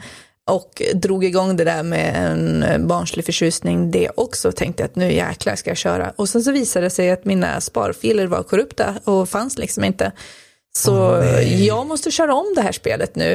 Eh, och det är väl ingen större problem egentligen. Men jag fick lite motstånd där. Ja, men det, ja, det är inte roligt att Nej. få, jag har en hemsk förbannelse att lyckas få korrupta sparfiler eh, Ja. mellan varven ganska ofta. Så att det, det är hemskt. Då vet du hur det känns. Ja, Årets bästa spel, liksom, sparfilerna borta. du har liksom, ja, och inte bara det, så här, alla dina minnen där, det, liksom, det finns Ja. inget bevis på att det existerar. Du kanske bara hittar på allting. Sitter Ja. och dagdrömmer. Ja, jag har egentligen bara tagit ett, ett namn i, så här, på topplistan nu och börjat prata om. Ja, alltså du har ju egentligen ingen teve ens. Du, du, du spelar ju inte Nej, spel. ni Du vet väl. Jag kör ju bara på någon gammal Gameboy egentligen. Eller någon sån här typ, jag vet inte, du har väl gjort om en bil till en dator eller något sånt där, sitter och spelar Pong. Ja. Mm, det, är- det är förmodligen så. Eh, Horizon Zero Dawn Pong. Den dinosauriehuvudet. Ja, jag älskar de där dinosaurierna. Och ljudet och känslan av att hoppa på dem. Mm. Ja. Mm.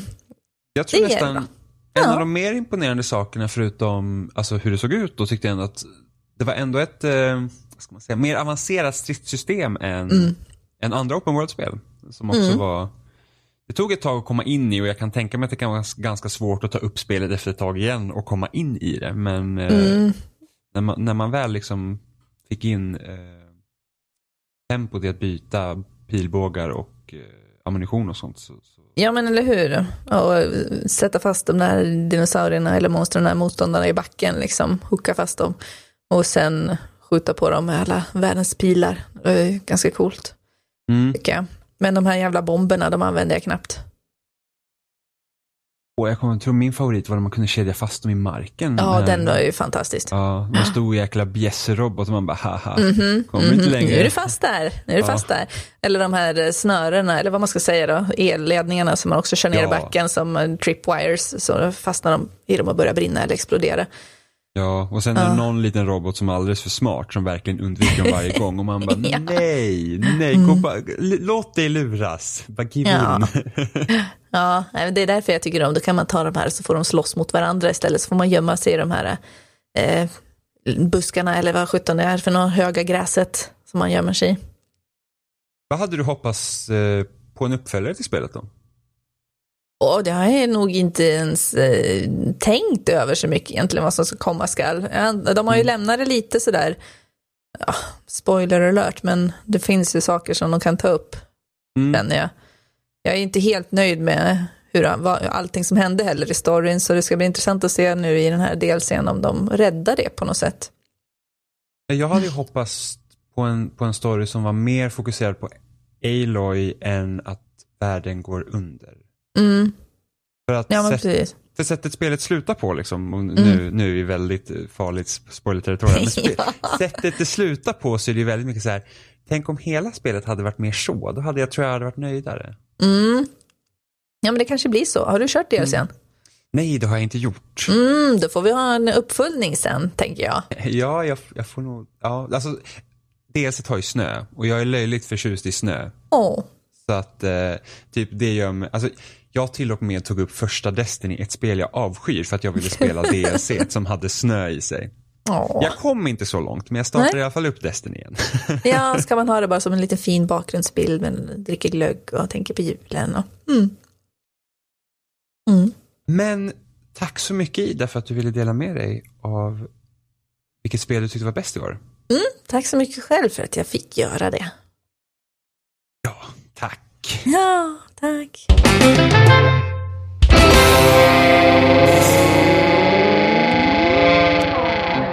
Ja, det är väl dags för, mig då att klämma ur mig något årets spel. Berätta, berätta nu Johan. Som jag nämnde i början, förra året så hade jag två spel som jag spelade mycket, som jag, jag gillade mycket. Det var Forza och, och Doom. Eh, I år i- väljer du Forza eller Doom.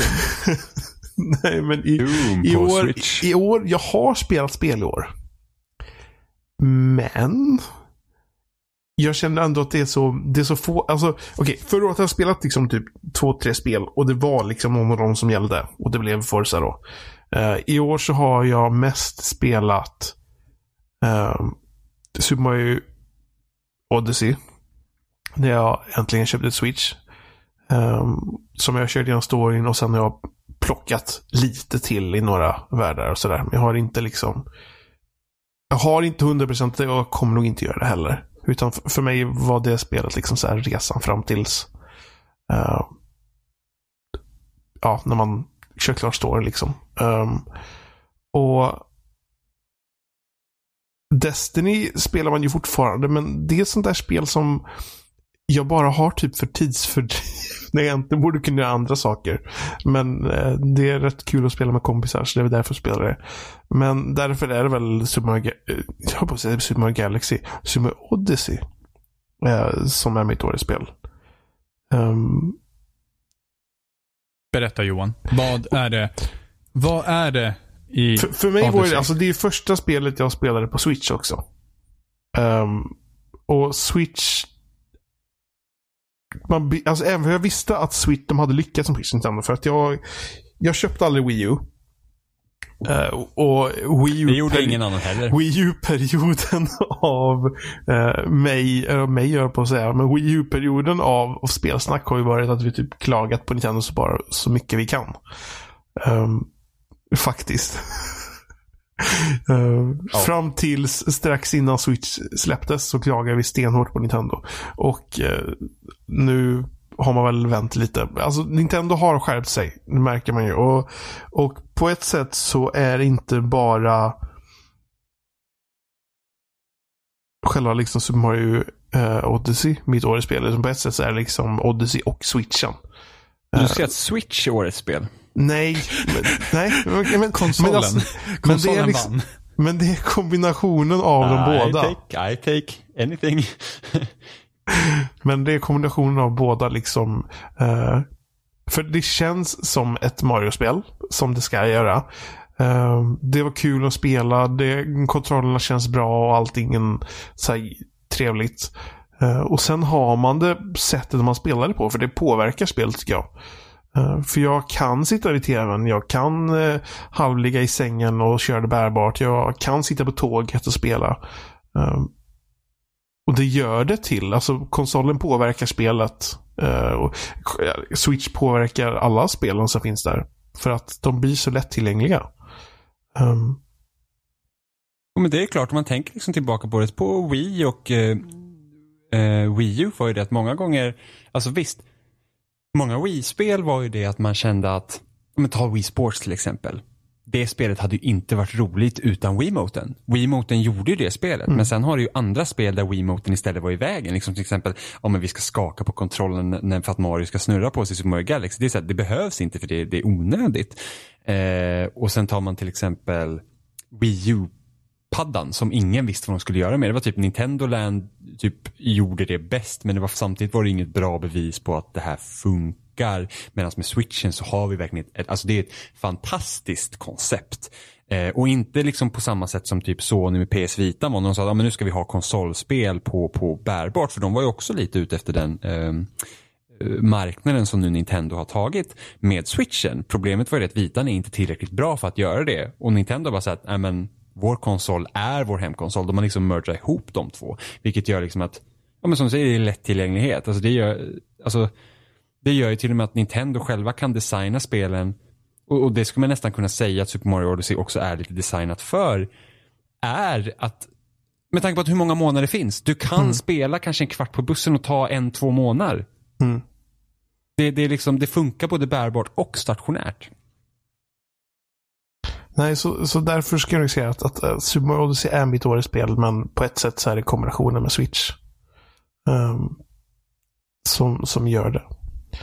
Uh, hade, jag- hade jag spelat Zelda uh, mer än vad jag har gjort så hade det förmodligen varit där också. För det jag har spelat har jag ju gillat när jag väl tog mig förbi platån då. Uh, Men det får jag ta Johan nästa så här år. 15 Och timmar in lyckades dräpa vildsvinet. jag satt seriöst fyra, tre, fyra timmar. Ganon? Is that you Ganon? Please be Ganon. Och jag bara liksom sprang runt där och letade. me Ja, ja. Det får jag, när jag väl börjat spela det så vill vi prata om det på ett icke-årets spelavsnitt. Det inofficiella Gota-avsnittet för Johan. när jag har tagit mig ikapp. Go- Goti enligt Johans år. Juni. Vad mäter ni för år? Ja, vi kör Johan här. Nu, Vilken nu ska vi lyssna på Isabel. Vi är på 26 år i Johans kalender. Isabel. Ja, då sitter jag här med Isabelle som ska berätta för oss om vilket spel hon tycker har varit bäst i år. Hallå Isabelle! Hallå! Så, så vilket spel har varit det bästa spelet i år? Ja, alltså, jag har haft lite beslutsångest över det här valet, kan jag säga. Oj, Ja, alltså det har ju varit så... Jag har spelat ganska bra spel i år. Så men det var trevligt. Ja, ja det är Att det det ju. är ett absolut. problem. Ja, det är vilket problem. spel har varit bäst?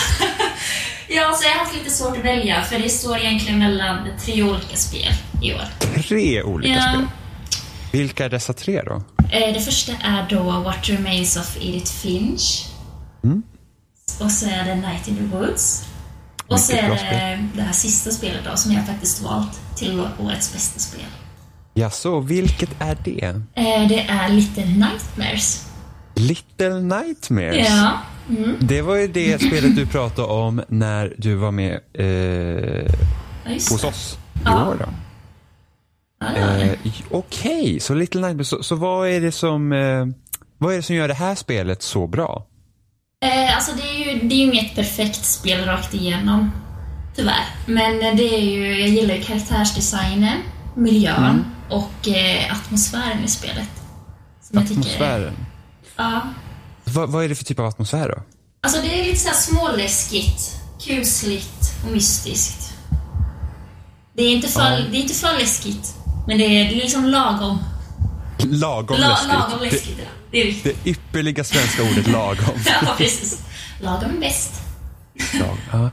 Ehm, ja. Jo, men det var ju, jag har också spelat Little Nightmares. Eh, Okej. Tycker inte att det var så bra. Men det gör inget. det, det förstår jag.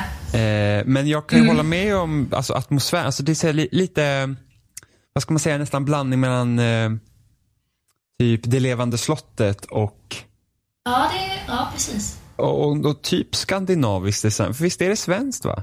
Ja, det är svenskt. Ja, det är svenskt. Ja, för det, det är liksom, jag kan inte sätta fingret på vad som är svenskt i spelet, men det känns svenskt. Det kanske är, det är lite såhär, de här små figurerna, vet du de? Gnomes? Ja, men de ser ut att... Ja, men typ tom, tomtar. tom, tomtar ja. Små tomtar. Lite tomtar, ja.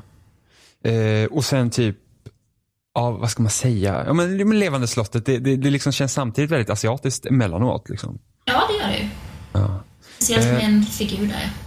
Ja, vad, vad, är liksom, vad är då den kusligaste liksom, scenen i spelet? Eh, ja, bra fråga egentligen. Det är väl när man stöter på de här stora fienderna som äter mat. Alltså de vill typ äta upp. Ja, när, man får springa igenom Ja. typ restauranger. jag, jag hade lite problem med det pusslet, men Men det, det var ju hemskt. ja, det. Ja, det var hemskt. Groteskt. Alltså- Jag typ hade mardrömmar om det. hade du? När man, ja, när man typ, alltså. När man tar typ. Alltså det är, vad ska man säga? Det är ju en av. eh, är, det, är det en av dödssynderna i? Va? Alltså, Mm. Alltså, man. eh, frosseri. precis. Eller vad heter det? Ja, Jag kom bara på det engelska ordet. eh, och det här med liksom. jo, det kanske det är. Ja, men typ så här de stora. Alltså de äter så mycket. Du vet. De äter så pass att det ser äckligt ut. Ja, men precis. Det, alltså, det är väldigt maniskt. Ja, Ätande, och sen liksom. typ. Och sen nästan här att de tar. Är, Alltså, de, de, försöker liksom äta upp eh, en själv också för att det är något som Ja. rör sig typ levande Ja. köttigt. Liksom. Eh, så sjukt äckligt. Liksom, om, man, om man, ska man säga, om någon har så här problem med att äta för mycket så kanske man ska visa en sån scen och så bara, Ja, avskräck. Jag vet inte. Don't do this.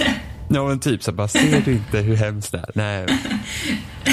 Eh, men sjukt obehagligt verkligen. Och d- det är ganska många obehagliga scener. Alltså det här med frosseri egentligen, det har ju det finns ju nästan två teman i spelet. Som du har ju liksom frosseri då den här, som, det är ju nästan slutklämmen på spelet. Men sen har du ju också början där, där liksom barnen går hungriga om man säger så.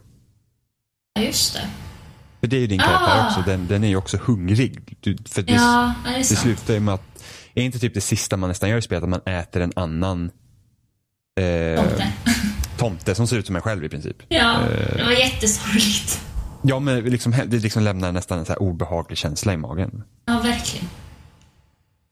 Ehm, så, så, så atmosfären är en stor del Mm, Av, liksom, av spelet. Då. Hur, hur känner du liksom, alltså det spelmässiga i spelet då? Hur, hur tycker du att det liksom? Ja, det är ju inte... Det var ju det som inte var så perfekt. Ja, det- det är där problemet ligger. Ja. Ja. Alltså, det var, ju- de hade ju inga save... Vad heter det? Save points. Typ checkpoints? Checkpoints, ja. Ja. Så att eh, när man dog, ja, då fick man, då fick man börja om ganska långt fram på banan. Ja precis, de, de, de var långt ifrån varandra. De andra. Ja. Vilket gjorde att det blev typ frustrerande.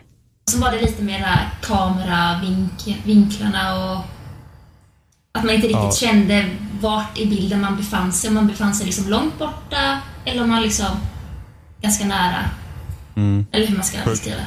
Ja, alltså på grund av, om man inte skillnad typ från Limbo Inside där det var eh, det var ett helt liksom 2D-perspektiv då. Ja, precis. och sen i det här spelet så finns det ett 3D-djup i det också. Du kan röra dig inåt i banan och utåt i banan. Mm.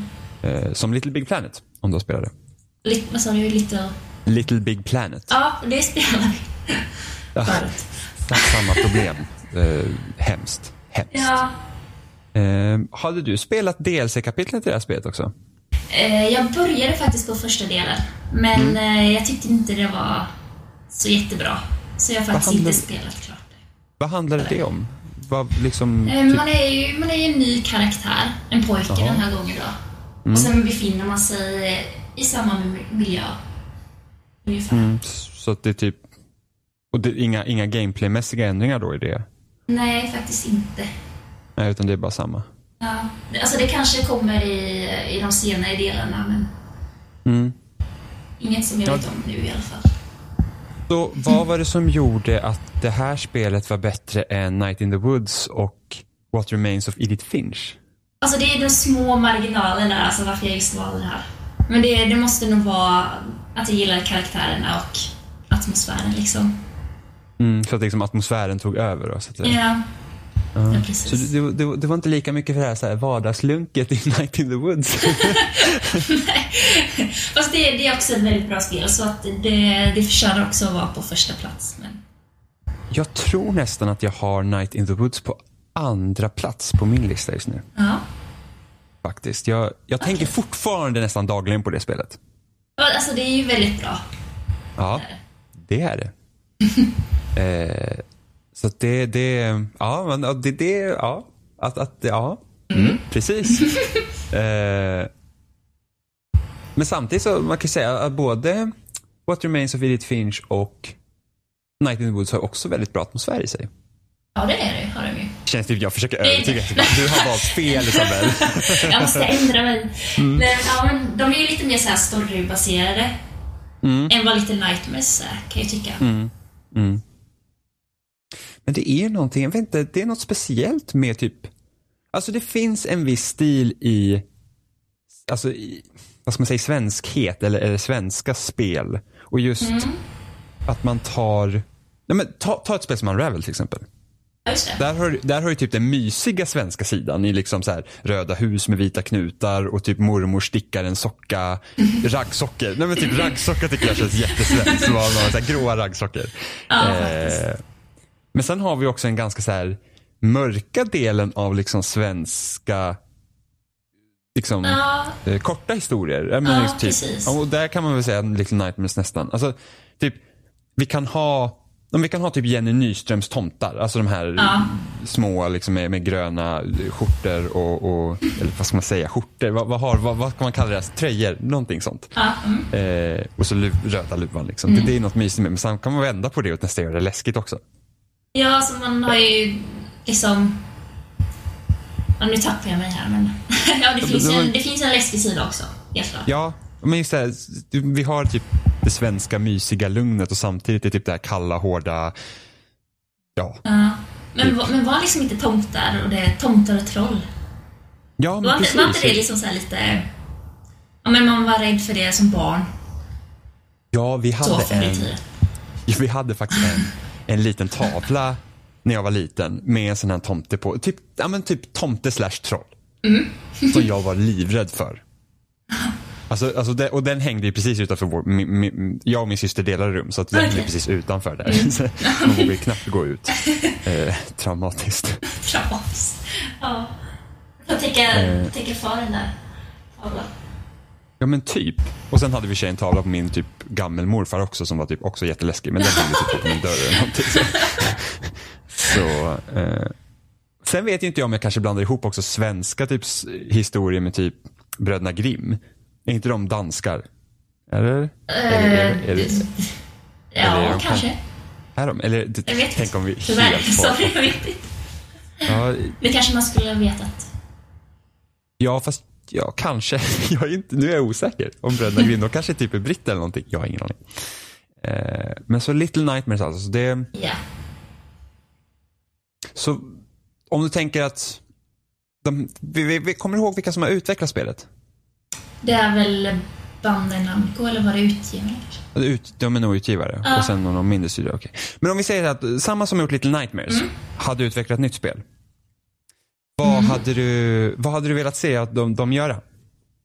Oj, svår fråga. Till exempel om vi, om vi tänker typ, typ samma stil som Little Nightmares men ändå inte. Alltså jag hoppas de gör någonting nytt. Fast ändå de har den här äh, läskiga atmosfären. Så att man ser ungefär att det är samma spelskapare bakom. Ja, men liksom ändå typ försöker någonting annat. Precis. Ja. Det är spännande. Så Little Nightmares är ditt årets spel? Ja. Och jag tänker Då- inte ändra mig. Nej, nej. Är du säker på det? Är det ditt slutgiltiga svar Isabel? Eller ska vi, ja. typ, ska det vi prata tio minuter om Nightmare Woods nu också? Vad nej, jag ångrar mig. Ja, eh, men då får jag tacka så mycket för eh, din tid. Mm, tack. Eh, så, så får du vara med och podda med oss på riktigt sen nästa år. Yay. Bra, tack så mycket. Tack, tack.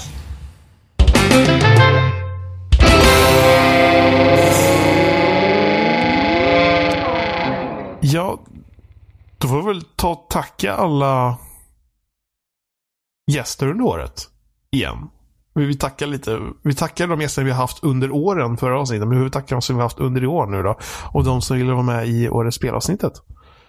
Ehm, vi, har Ja. väl, vi har väl tänkt runda av för oss här. Eh, vi finns på spelsnack.com som vanligt. Där hittar ni hur ni vill få tag på oss och eh, lyssna på oss. Men vi har lite specialer nu på slutet för att Oliver kör en långdragare. Oliver bara prata och prata. Oliver Alltså, utnyttjade sina vita privilegier ifall man säger så. Mot mig dessutom. Jag känner mig djupt kränkt. kränkt. Kränkt Jimmy, kränkt. Så det blir lite specialare. Det blir nästan som en minipodd. Avslutar podden. Det, det blir en minipodd. Det är Podception. jag, jag och Oliver hade ett 40 minuter långt avsnitt, eller långt samtal om eh, hans eh, årets spel. Jag, jag tycker att det är okej för det är ändå 2017 års sista avsnitt. Ja. Vi, Ni kan vi, tacka oss hörs, senare. vi hörs 2018. Ja, gud. Det gör vi. Tänk att skriva 18 på allting numera. Herregud. Och hjälpa alla tentor och inläggskrifter. Och... Dagböcker och loggbok och Dassbok. Och... korsord och... Glöm inte att lyssna på Oliver nu. Så, så återigen, vi hörs 2006, 2016. Nej, Vi vi ska inte läsa bakåt. vi jag läser, jag, Jo, Johan gick helt bakåt. Vi ses Glöm- år noll. glöm inte att lyssna på. Oliver. Så Vi hörs är vi igen vise männen. 2018. Ha det bra. Hej. År 27 enligt Johan. år 27. Och nu, Oliver. Oliver din snygge jävel. You know it. Eller hur? Ja. Eh, vi ska prata om årets spel. Jajamän. Och du, du har varit så himla fantastisk och otrolig att du har tagit ett spel som ingen annan har gett en enda utmärkelse till. alltså det, det här spelet är en riktigt jävla, eh, riktigt okänt så här, Det är ett obskyrt obskyrt litet. Twine-spel. Ja, inte en enda publikation har det på sina Yeah. listor. Det här är ett av de första eh, spelen som man faktiskt kan kalla under genren Literarica. Precis. Mm. Jag vill bara ta, innan vi går in på det här jätteuppenbara spelet som jag har valt som årets spel. Vill jag bara ta en minut och bara uppskatta spelåret 2017. Du vill uppskatta ett av de sämsta åren någonsin. Äh, nu, nu, nu skojar du med mig. det Ja, bra. Jävlar vilket spelår Jimmy. Senast som det Ja. var så här mycket liksom bara, inte bara liksom många spel utan att det har varit konsekvent över hela året. Riktigt bra spel att spela. Alltså, bästa spel, spelåret sedan 2007 måste det vara. Ja, ja, det var... Jo, det var lite tungt i våras tycker jag. I våras. Yes. För att det var så här... Men då hade man väl typ eh, Resident Evil Ja, kom. ja, ja, jo, jo, jo, Resident Evil först, men så hade vi typ, och sen Zelda var ju kanon. Men alltså det var ett tag, jag, jag spelade Mass Effect Andromeda, Ja. och sen spelade jag Horizon som jag inte var jätteförtjust i. Vilket jag vet att många är förtjust i, vi även, eftersom vi även har två stycken som tycker att Horizon är bäst. Liksom, Jag älskade avsnittet. Horizon men det var inte mitt årets spel. Nej, nej, nej. Och, och det var så här, att det blev väldigt mycket open world där samtidigt. Mm. Men det är egentligen okej. Mass Effect Andromeda tror jag drog ner mesta för att det var bara så här. "Ugh." Det var... Ja, eh, eh, jag orkar inte ens gå in på det. Nej men annars var det jättebra och jag tror att det som är mest speciellt egentligen för i år är det att och just nu med med den här eh, generationen är ju det att det kommer spel hela tiden. Det är liksom inte bara så här, typ ett eller två spel i månaden liksom som man säger bara, ah, men det är två stora releaser som man kan spela utan det är så här, du har Varenda dag. Alltså det, var, ja, det är, jag tänkte säga varenda vecka, men det är typ såhär, ja varenda, alltså det är typ såhär, ja men det, december brukar vara rätt så lugnt va? Så bara, jo men så kommer såhär Battlegrounds kom till Xbox, det kom Okami och sen kommer Xenoblade Chronicles 2. Det är liksom tre gigantiska spel som kommer helt plötsligt. Och sen är det en massa andra spel som man liksom inte ens har hunnit alltså, tänka på. Och Alltså, det, typ, Kami, det är det, typ beror jobbigt. på hur, hur gigantiskt menar du? Tänker du liksom gigantiskt sett till åh vilken big release eller gigantiskt som att det kommer ta mycket tid att spela? Ja men inte bara det att det tar mycket tid, men det kommer faktiskt spel som man liksom vill spela. Ja. Alltså jag kommer ihåg när typ Far Cry 3 kom ut och man bara oj, i december? Ja, Men liksom, oh, och nu är det typ, ja, kommer hela tiden spel. Nej, men i, ehm, Hat in Time kom också. i Det är som våras. spel som jag vill spela. Eh, det var väl då, Prey kom väl i våras? Ja, Maj. Maj, ja, Så, ja ja. precis. Så att, eh, Det var en trevlig överraskning. Eh, jag ska bara nämna, för jag, jag la ut på Twitter, att Oliver Thulin. Self-plug. Shameless plug. Ja. Uh, la ut min så här, här är mina tio favoritspel eh, i år och eh, de nio andra spelen Uh, Assassin's Creed Origins, Splatoon 2, Prey, The Evil Within 2, What Remains of Edith Finch, Horizon Zero Dawn, Super Mario Odyssey, Wolfenstein 2, The New Colossus och Resident Evil 7 Biohazard. Uh, och då hade jag liksom ytterligare en hel lista med Honorable Mentions, som vi skiter i den. Och en till lista på spel som jag missat. Så att det, är liksom, det, det har varit så grymt mycket. Eh, Och långa. mycket långa spel. Åh, långa spel. Långa. Bara, wow, ett till. Alltså, till, när jag ska spela Night in the Woods, ja.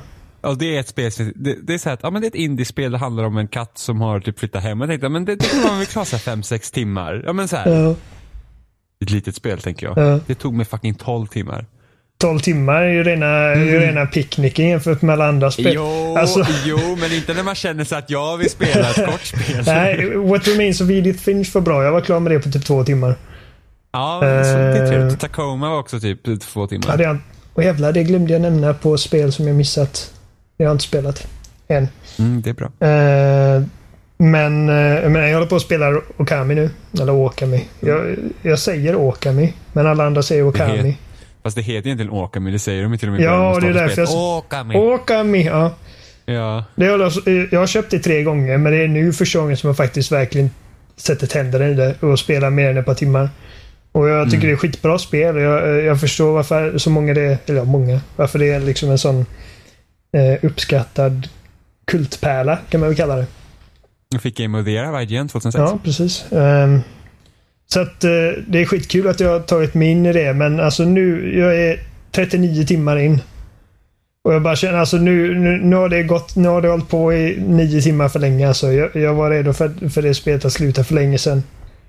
Jag Känns inte, jag kommer inte ihåg, men det är inte typ som att det spelet, känns inte det som att det typ slutar typ tre Ja. gånger?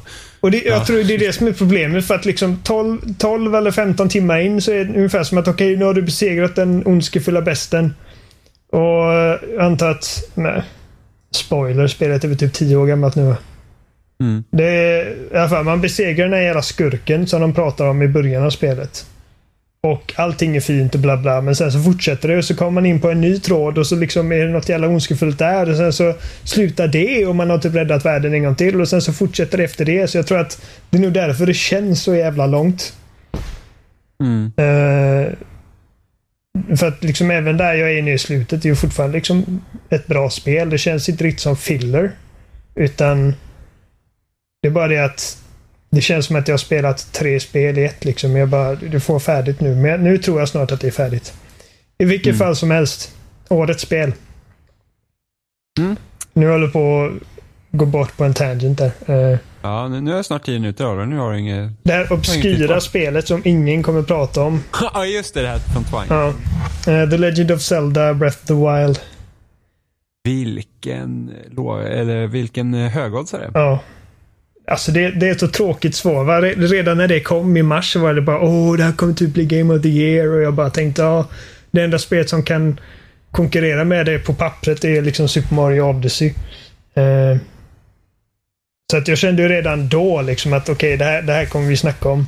när året är slut. Och eh, jag menar, jättemånga stora publikationer har nämnt det som årets spel. Så att det är ju ett... Så jävla mainstream Ja, ja, det är ett tråkigt svar. Alltså, det var så jobbigt. Jag kommer när jag skulle göra detta 2015 så slet jag så mycket mellan Witcher och Bloodborne. Jag tror jag sa Bloodborne.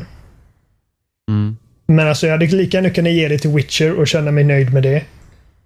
Eh, Ja, du gav det till Bloodborne ändå. ja, jag gjorde det. För att Och om du, skulle om du skulle välja idag, Bloodborne eller Witcher 3? Witcher 3 Mm. Fortfarande Nu, nu har det liksom släppts två fantastiska DLCn till det spelet också så att det är liksom ännu bättre nu. Eh, och eh, nu med Xbox One X och PS Pro-patchar så är det mer stabilt och liksom bara... Bloodborne har inte hänt med så mycket sedan dess. Eh, men sen så om du frågar mig nästa vecka kanske jag säger Bloodborne för att du tänker mer på det. är bara att just nu är jag så jävla sugen på att spela Witcher 3 igen. Så att det är liksom, Ja, det är jag- verkligen coin toss där. Alltså det hade kunnat vara något av de två spelen. Liksom, Eh, I år är det dock, alltså, det finns ingen tvekan, det är Zelda. Men vad är, vad är det som gör Zelda så bra då? Men Vad kan man ens... Vad är det liksom, för att om man tänker nu Zelda liksom kommer ut, det är open world som så många andra spel eh, som har släppt liksom, nämnt flera stycken till Horizon till exempel, Mm. Mass Effect eh, och Assassin's Creed Origins. Eh, vad är det då som gör Zelda så mycket bättre än de andra? En sån grej, alltså. Det finns ju en så här högljudd minoritet som blir så jävla sur när man pratar om Zelda som det mästerverk det är. Ungefär som de som bara "Oh, Force Awakens är den sämsta Star Wars-filmen någonsin. Disney har fan typ... Jag var nära på att säga ett fult ord, men alltså de har verkligen förstört min barndom. Eh, och sådana som överdriver och liksom inte riktigt ser Alltså- vad det är som är bra med det. Ja, så undrar man lite såhär bara, alltså såg inte ni prequel? Alltså jag kollat om på Star Wars-filmen Ja. efter, och så, så, så, när jag sett, nu har jag sett prequel-trilogin igen och jag är såhär bara, ingen av de här filmerna är bra. Jag tyckte det var så kul. Jag Eh, tycker, jag tycker verkligen ingen av dem är bra. Så bara så här, och så man säger då att Force Awakens är typ det sämsta någonsin. Ja. Så här, Men alltså ni genomlevde Ja, prequel-trilogin. men det, det är sådana människor som inte vet vad, vad som gör en bra film. Liksom. Eh, Ja, nu, nu, nu jävlar. och eh, men jag ska inte, jag ska inte, nu är The Last Jedi så ny så jag ska inte spoila någonting men det finns en liksom romans där i någonstans. Som inte kändes så här jätte väl utförd. Och så är det någon som säger bara sämsta romansen jag har sett i Star Wars. Jag bara uh,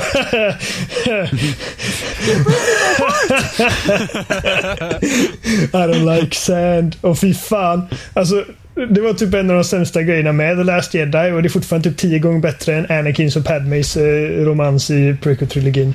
But I digress. Uh, Zelda.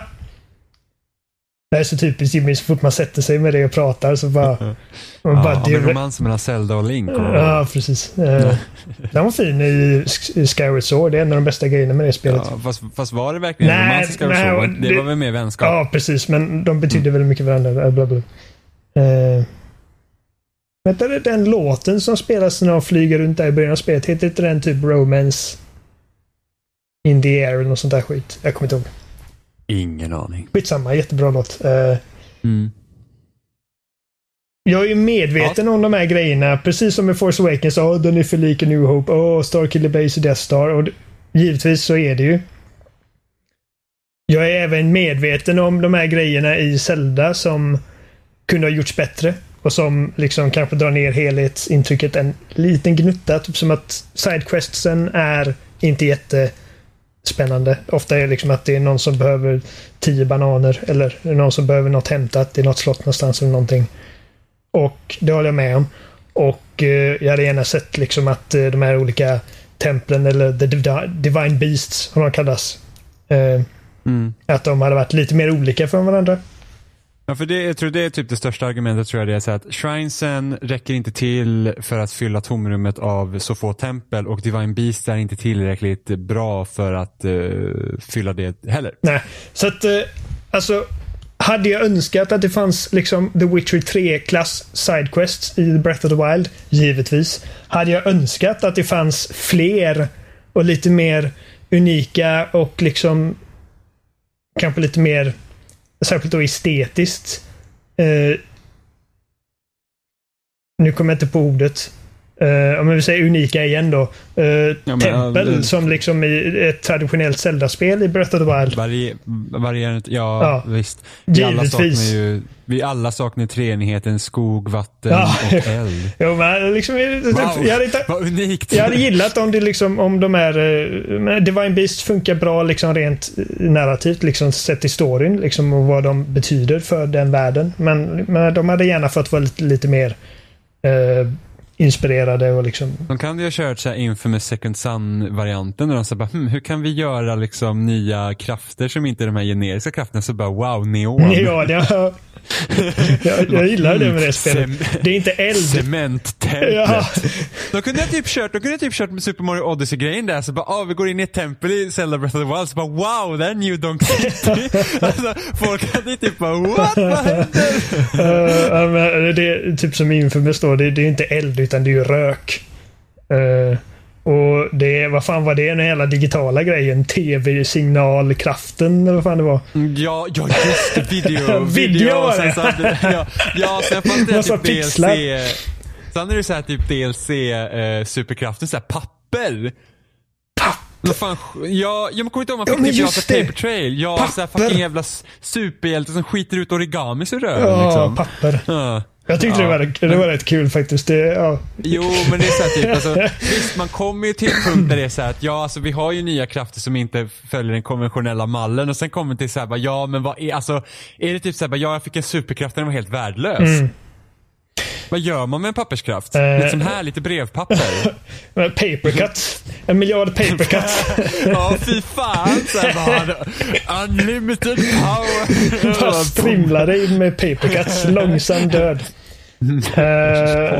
Fan, ja, det var faktiskt ja, vad roligt. Eh, Ja. så, Men Zelda. Med Zelda, återigen. Eh, så att jag, jag förstår ju de här gripesen som folk har. Jag bara känner att de är liksom en liten spott i havet jämte allting som gör det spelet så fantastiskt som det är.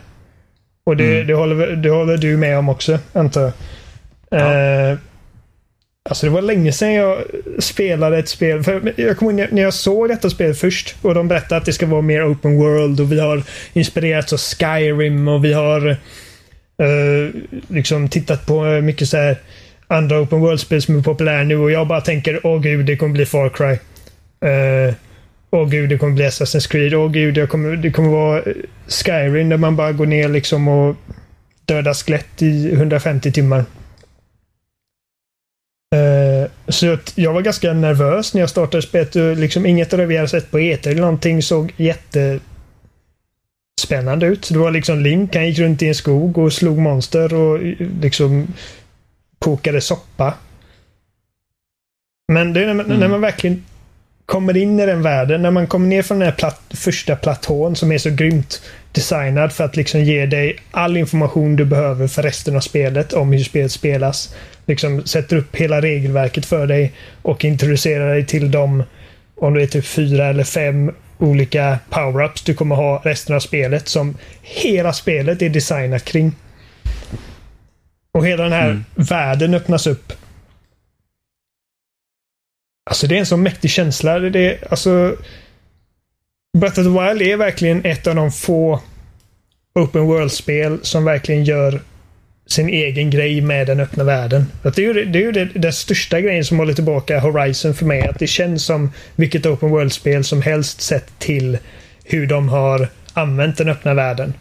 Eh, Det är liksom det, det är i princip Far Cry. Det är ett mycket snyggare Far Cry och det är ett mycket mer intressant Far Cry. Som sagt, jag älskade Horizon, men det är liksom den gamla klassiska mallen till vad ett Open World-spel är. Och Nintendo bara, vi gör vårt första Open World-spel någonsin. Fuck all that. Vi gör liksom den bästa öppna världen på flera år. Eh, Och just mycket också här med att, att man kan liksom så här. Du ser någonting, alltså världen är designad på så sätt att du har de här olika punkterna på kartan som du drar liksom blicken mot och känner liksom att där vill jag gå och titta. Och inte bara det att du vill liksom gå dit och se, men när du även kommer fram så finns det ofta någonting som, som har gjort det värt ja, det. som du kan Och in- interagi- interagera med och liksom engagera med. Ja, och inte bara det att du har inte som en total typ Assassin's Creed, men även årets Assassin's Creed Origins, även om man till en början känner att hmm, det är inte massa markeringar på kartan, Nej. så ändå när man, om man ändå tar Assassin's Creed Origins och tar det ner till sina beståndsdelar, jo, det är markeringar på kartan. De har, jag tycker fortfarande att de har fastnat i det här grejen att du går till en markering på kartan och inte bara så att, hmm, finns det något av, av värde för mig här? Just med det att Zelda också hade det att dina vapen går sönder, liksom även om du hittar ett vapen så är det okej, eller när du hittar en shrine och får en av de här spirit så gör det så att det hjälper dig att bli bättre på spelet, du blir starkare, du kan använda det till någonting. Men det är också kul att ta sig dit. Och även om du liksom tittar på kartan, liksom, jag kommer ihåg när jag tittade på kartan så var det så här, så bara, hmm, det, är, det är ett ganska intressant namn här som, som relaterar till något annat eh, eh, Zelda-spel. Liksom. Och så bara, undrar vad som finns där, så går man dit och så visar det sig att det var någon jävla fästning som man kunde ta sig igenom som var typ livsfarlig, det var massa sådana jävla robotar där. Och så kom man igenom och sen i slutet var det en shrine. Och det, alltså, det var en kompis till mig som beskrev det på ett väldigt bra sätt. Som, menar, det var så simpelt uttryckt, men det sa verkligen allt. Det är ett open world-spel där du spenderar mer tid i världen än på kartan. För att vi, som Horizon och Far Cry och eh, alla de andra open world-spelen och även liksom fantastiska spel som eh, GTA 5, Red Dead och Witcher 3 så är det liksom att du tittar på din karta och du markerar ut någonting och du följer waypointen dit. Eh, Witcher, GTA, de här de gör liksom grejer för att hålla det mer intressant på andra sätt. Men du följer ändå liksom en waypoint. Det är inte du som är i den här världen och liksom navigerar dig igenom den och verkligen tar in allting. I Zelda ger de ingenting. De bara ger dig en liksom generell riktning. Och liksom här är fyra olika ställen som du behöver ta dig till för att, för att komma vidare. Och du kan gå i vilken riktning du vill. Du kan göra den först eller den först och du kan göra den sist eller den sist. Eh, och om du känner för att göra någon av dem så gå direkt till sista bossen. Du kan försöka. Och du kan klara det. Eh, och just det här att så fort Nintendo gjorde, liksom, tog beslutet att låta dig kunna klättra på i princip vilken yta som helst. Så har de... Det var inte jobbigt att utforska heller. Nej.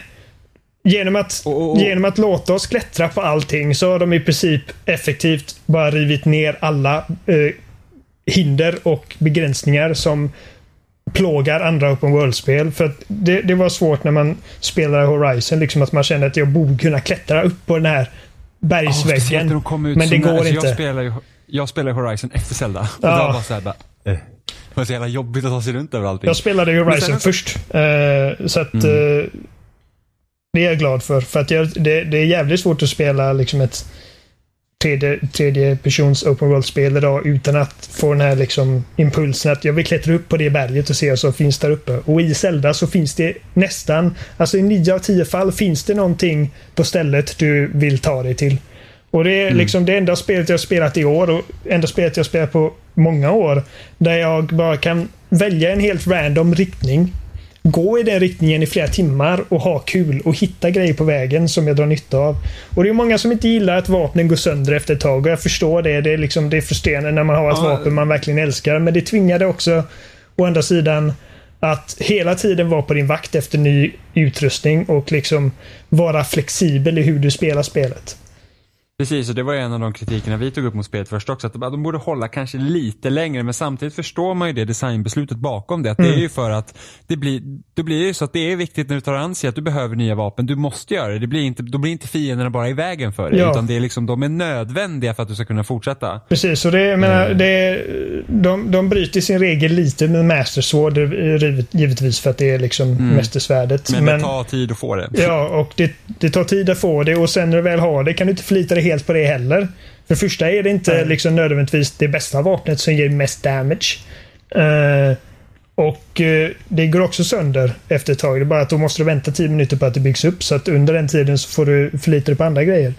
Så att när man hittar liksom nya vapen och grejer så är det en... Det är direkt dopamin rätt in i huvudet. Eh, det, är liksom, det känns bra för att det känns som att du har f- fått tag på någonting som faktiskt betyder något som verkligen kan göra ditt liv lättare. Det handlar inte om att... Alltså det, det, det är en sån dum grej i Assassin's Creed också. Liksom att du, du har varenda jävla skattkista i hela världen utplacerad på kartan. Men inte i Origins. inte i Origins, så det, det är bra. Origins gjorde många bra beslut för den serien. Men liksom förut så har det varit liksom att man, man tar upp den här kartan och det första är liksom att du har en miljard ikoner och bara verkligen antastar dina sinnen redan från första sekund. Men det roligaste var att det kom ju faktiskt utifrån att kritiken mot att de hade så många collectibles där det inte var utstoppat på kartan. För det var ju grejen, första sen screenen hade de här flaggorna. Mm. Och det var skitjobbigt för folk. De tyckte det var så jobbigt att eh, leta efter dem. Ja. För att det, liksom, det var för många och sen så liksom, ja, missar man en någonstans, ja var ska man ens börja leta? Sen så löste de ju det med att i slutet mot spelen så kunde du alltid köpa en karta till slut. Så du kunde få dem utmapperade på kartan. Tills att de tog bort det helt och bara satte ut allting på kartan. Och de Ja. inte tänkte på var ju det att, men alltså Lösningen är väl inte att liksom placera ut och ha alla jävla collectibles utplacerade på en gång. Lösningen kanske är att skala ner och ta bort collectibles för att det, vad fyller de egentligen för funktion? Ja, men det är ju det som är grejen. Varför ens ha 700 flaggor? Som vars enda värde är liksom att du ska få ett achievement. De har bokstavligen inte ett värde i spelets regelverk, liksom i den världen. Eh, jag menar, den, den liksom den sämsta collectiblen som finns i Zelda är väl Coroxid. Så de ut, liksom expanderar ändå ditt inventory, vilket är jättevärdefullt. Ja, och sen tror jag tanken är väl kanske inte heller att du kanske ska hitta alla men det finns Nej. ändå tillräckligt många i världen för att när du träffar på dem så är de i alla fall nödvändiga Det- för dig så att du kan ja. upp, uppgradera din gear. Titt, liksom, det är typ 900 stycken. Men jag, jag har säkert hittat eh, kanske 200-300 bara genom att utforska världen. Jag har inte gått runt och liksom aktivt letat efter de här fröna. Jag kommer aldrig hitta alla.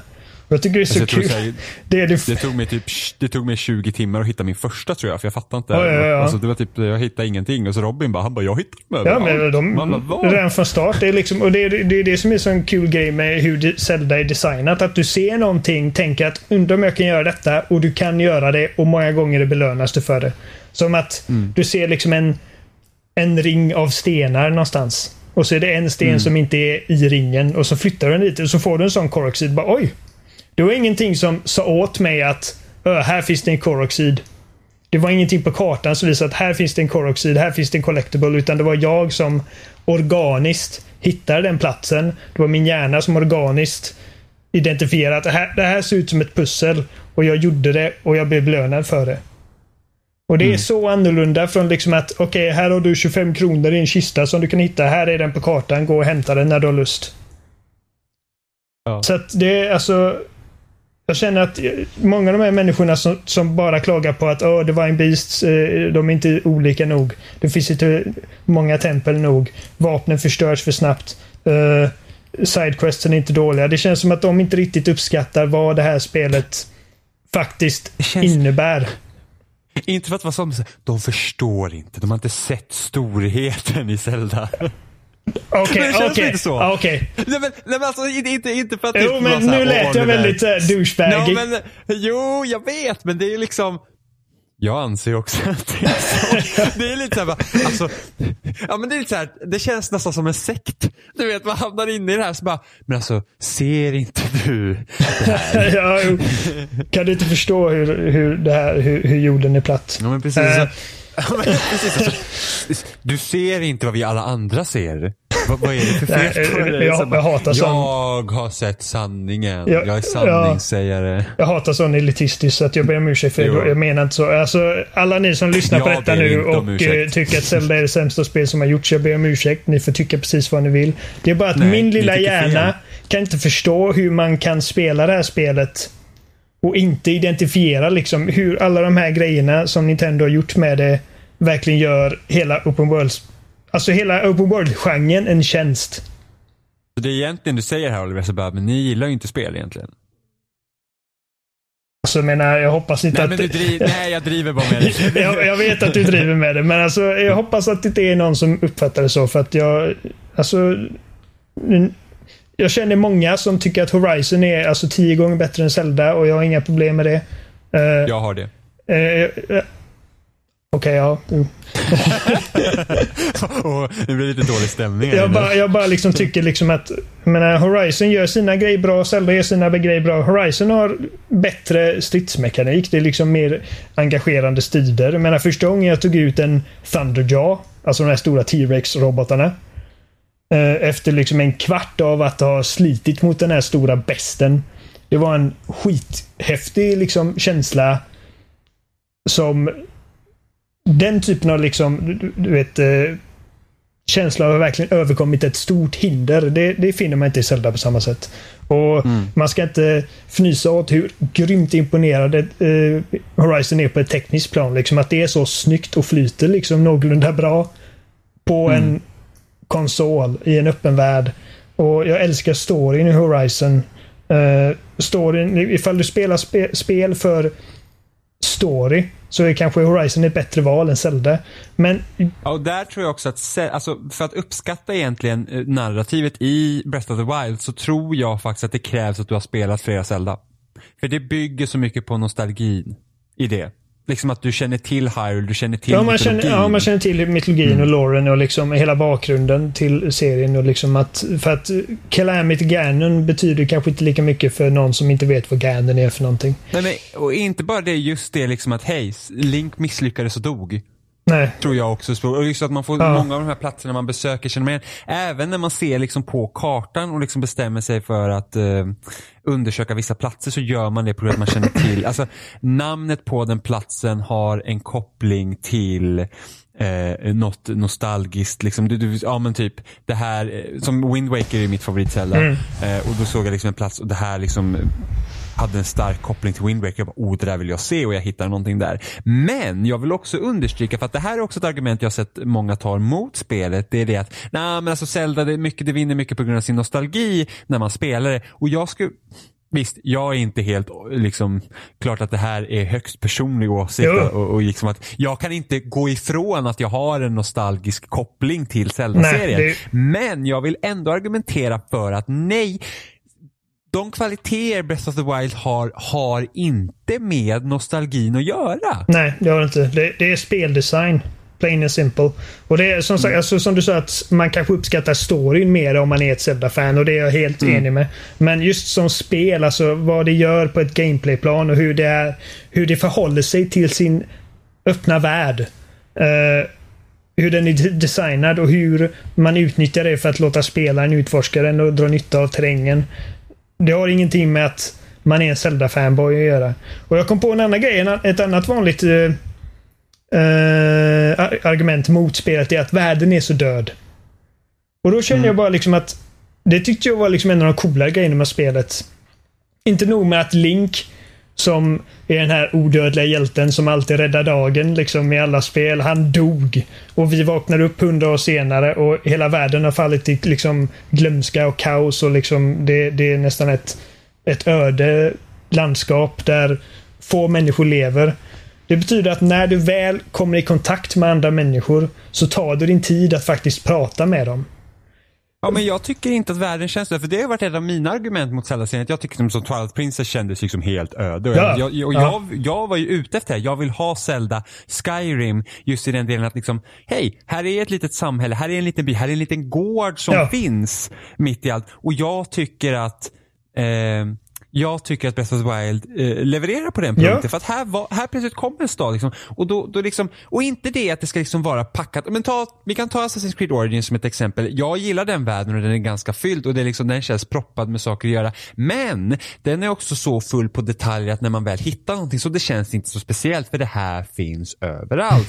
Eh, det passar i ett spel som är ganska linjärt och då kan vi ta till exempel Uncharted Lost Legacy som exempel där man liksom känner att typ första linjära platsen man är på i det spelet är väldigt detaljrik men det funkar när det är så raka korridorer. Liksom så att, oh, allt det här är spännande att se men platsen är inte tillräckligt öppen för mig för att jag liksom kä- känner att jag blir trött på den. Medan i Zelda blir det så här för att just med att var, exakt varenda millimeter av kartan inte är liksom proppfylld av saker gör att när man väl hittar de sakerna så blir det väldigt speciellt. Ja. Men, men under tiden mellan de platserna är det inte heller tråkigt för att då blir liksom resan en del snarare än målet, liksom vad som blir speciellt. Liksom att jag gick här och sen så, och sen så helt plötsligt kom jag fram till den här platsen. Medan till exempel spel som Assassin's Creed, det känns väldigt sammansatt på det eh, att det finns liksom städer och det är liksom folk lite överallt och det är liksom väldigt väldetaljerat på de här platserna. Men jag får en väldigt ytlig kontakt med platsen om man säger så. Ja, och det är, menar, när, när folk säger att ja, men jag vill ha mer liv och rörelse, så det, då, då tänker jag liksom, menar de då typ som hur det ser ut i första Assassin's Creed där det är liksom bara hundra statiska, livlösa människor som bara går fram och tillbaka på det här torget som de menar då. Är det vad, liksom, vad vi siktar efter? Istället för att fylla världen med karaktärer som faktiskt har något att säga, som man faktiskt kan interagera med. Jag menar, så när man, när man hoppar upp på den här bron och ställer sig på kanten där och det kommer fram en NPC i Zelda, då bara Åh, Hoppa inte! Du har fortfarande saker att leva för. Uh, och det finns liksom, alltså du har små settlements och du har små byar med, med unika karaktärer. Liksom. Det, det finns inga...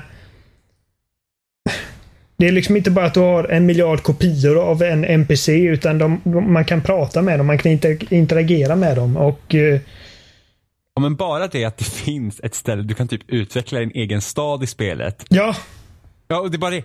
Jag har inte, jag hittar Nej. aldrig det stället på det är ett sidequest. ja, det, jag har ingen aning ens att det existerar. Det är mitt favorit sidequest. Men generellt Ja. sett så är sidequesten rätt kackiga. Men just det sidequest är så jävla roligt. Liksom att du, du köper ett hus i eh, den andra byn man kommer till. Inte Kakariko, jag kommer inte ihåg vad den andra heter. Mm. Eh, vilket jag missar. Liksom. Jag, jag, jag, jag kom över det här huset först efter att jag hade klarat Ganon. Eh, och man kan fylla det här huset med möbler och man kan bygga ut sin trädgård och man har sin egen skylt och man man kan sätta upp såna här typ armor-ställ eller för vapen så man kan hänga upp sina va- favoritvapen på väggen och sådana coola grejer. Och sen så kan man gå vidare med det sidequestet för att liksom förvandla en platt yta liksom någonstans i ingenstans. Och börja bygga hus och liksom börja få folk att komma dit och flytta in. och Det är skitcoolt. Uh, Ja, eh, det är alltså... Men Zelda, ja, det- det, det, det är så speciellt. Det har varit, det har varit så enkelt. grymt många bra spel i år. Jag menar, Resident Evil 7 har jag klarat åtta gånger säkert för det här laget. Ehm, och... eh, ja, grymt många bra spel i år, men eh, alltså för mig liksom, det finns ingen tvekan om att Zelda är bäst. Nej, Zelda verkligen så här knocked it out of the park. Mm. Det och jag menar, alltså, om, om vi avslutar på det här nu då. Jeff Kaplan. Ja. Eh, om han är Game Director för Overwatch. Jag kommer inte ihåg vad hans officiella titel är, men han är liksom ansiktet utåt för Over- Overwatch. Jag tror det var han som sa alltså det här måste vara det bästa spel som någonsin gjorts. Och om ett Skulle geni kunna- bakom Overwatch tycker det, då, då måste det ju vara så. Eller hur? ja, men om man skulle, skulle liksom kunna sätta Breath of the Wild som det bästa spelet som gjorts då? Jag vet inte. Du menar, nej, men. Nej, men det, alltså, det, det, det, där, det där är en helt annan Det där är en helt annan diskussion. Jag menar, jag, Ocarina of Time betyder fortfarande så mycket för mig. Alltså, liksom det, det har, en, har en sån personlig jag har en sån personlig koppling till Ocarina of Time. Det var det första Zelda-spelet jag spelade. Det var första gången jag kände liksom att jag transporterades till en helt annan värld. Och liksom, det var det spelet som gjorde mig till en sån spelfantast som jag är idag. Så att det är svårt för mig att koppla loss mig från det. Men alltså det, det är definitivt årets bästa spel. Det är definitivt en av den här generationens bästa spel. Och eh, Men skulle du liksom, skulle du kunna liksom, om vi säger, vi säger vi sett det här igen om tio år Oliver. Mm. Och så bara, skulle du då kunna ändå liksom se att du skulle kunna säga så här, ja men det bästa spelet som gjorts det kan vara Breath of the Wild. det, Alltså om vi, om vi tar det just nu. Sen vet man inte, det kan komma massa spel under de här tio åren. Ja. Men liksom så här, jag menar, det, det finns jag en hoppas chans. att jag inte gör det för då betyder det att det inte kommit någonting under de tio åren som är bättre. Fast, ja, fast samtidigt, Men- nu sa du att Ocarina of Time är det bästa spelet som har släppts och det är fan 20 år sedan. Jo, jag vet. Men nej, jag sa inte att det var det bästa spel som släppts. Jag sa att jag, det är fortfarande liksom Ja, okej. i, Men vi- i vilket är det bästa Zelda-serien. Men jag kan inte säga det Jimmy. Nej men, seriöst, nu blir jag sjukt nyfiken. Så här, ja, men Jeff Kaplan säger att Breath of the Wild är bäst. Är bara, ja men jag har ganska bra självtid. Jag menar, om du- om- Time. Och så om bara, du frågar mig- Och då får man genast börja spinna så här, okej men alltså vilket, vilket är det bästa spelet som har gjorts då? För då, då är det ju inte Breath of the Wild. För då tycker du att Ocarina of Time är bättre. Men har du något spel som är bättre än Ocarina of Time här då? Om du frågar mig nu, jag menar alltså The Last of Us kommer alltid vara väldigt högt för mig för att det, det liksom gav oss ett ett narrativ som, eh, Ja. som eh, rivaliserar både böcker och film och det har liksom fantastiska skådespelarprestationer och tekniken så- så som lä- tillåter det. Så Last of Us är liksom det bästa spelet som gjorts. Det är en contender. En, Till an, en annan, för mig. Eh, en, Ja, jo, jo, ja, jo, men vilket spel rivaliserar Last of Us? Ett annat spel kan vara Bioshock. Ett annat Bioshock. spel kan vara eh, jag menar, eh, Metal Gear Solid 3. Ett annat spel kan vara eh, eh, Portal 2. Ett annat spel kan vara... Så vi har så här, okej, så topp fem, Last of Us, Bioshock. Nej, jag har gått in i den här diskussionen. Alltså, Breath of the Wild är ett fantastiskt spel. Det vinner årets spel för mig i år utan tvekan. Och eh, jag kommer definitivt om tio år, det kan jag säga. Jag kommer definitivt om tio år sitta och säga att det där var ett grymt bra spel som jag aldrig kommer sluta älska. Sen om det är liksom, om jag kom, om tio år kommer sitta, att det är, sitta och säga att det är det bästa spelet någonsin, det vet jag inte. Det är ingen idé att spekulera.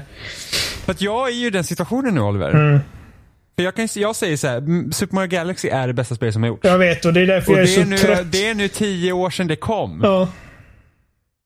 Jo, jo, absolut. Och det är, alltså, det är absolut möjligt. Så, så långt kan jag säga. Så långt kan jag gå. Det är bara att jag, jag tänker inte komma in på den här diskussionen nu. För jag har suttit en timme med Robin och bråkat.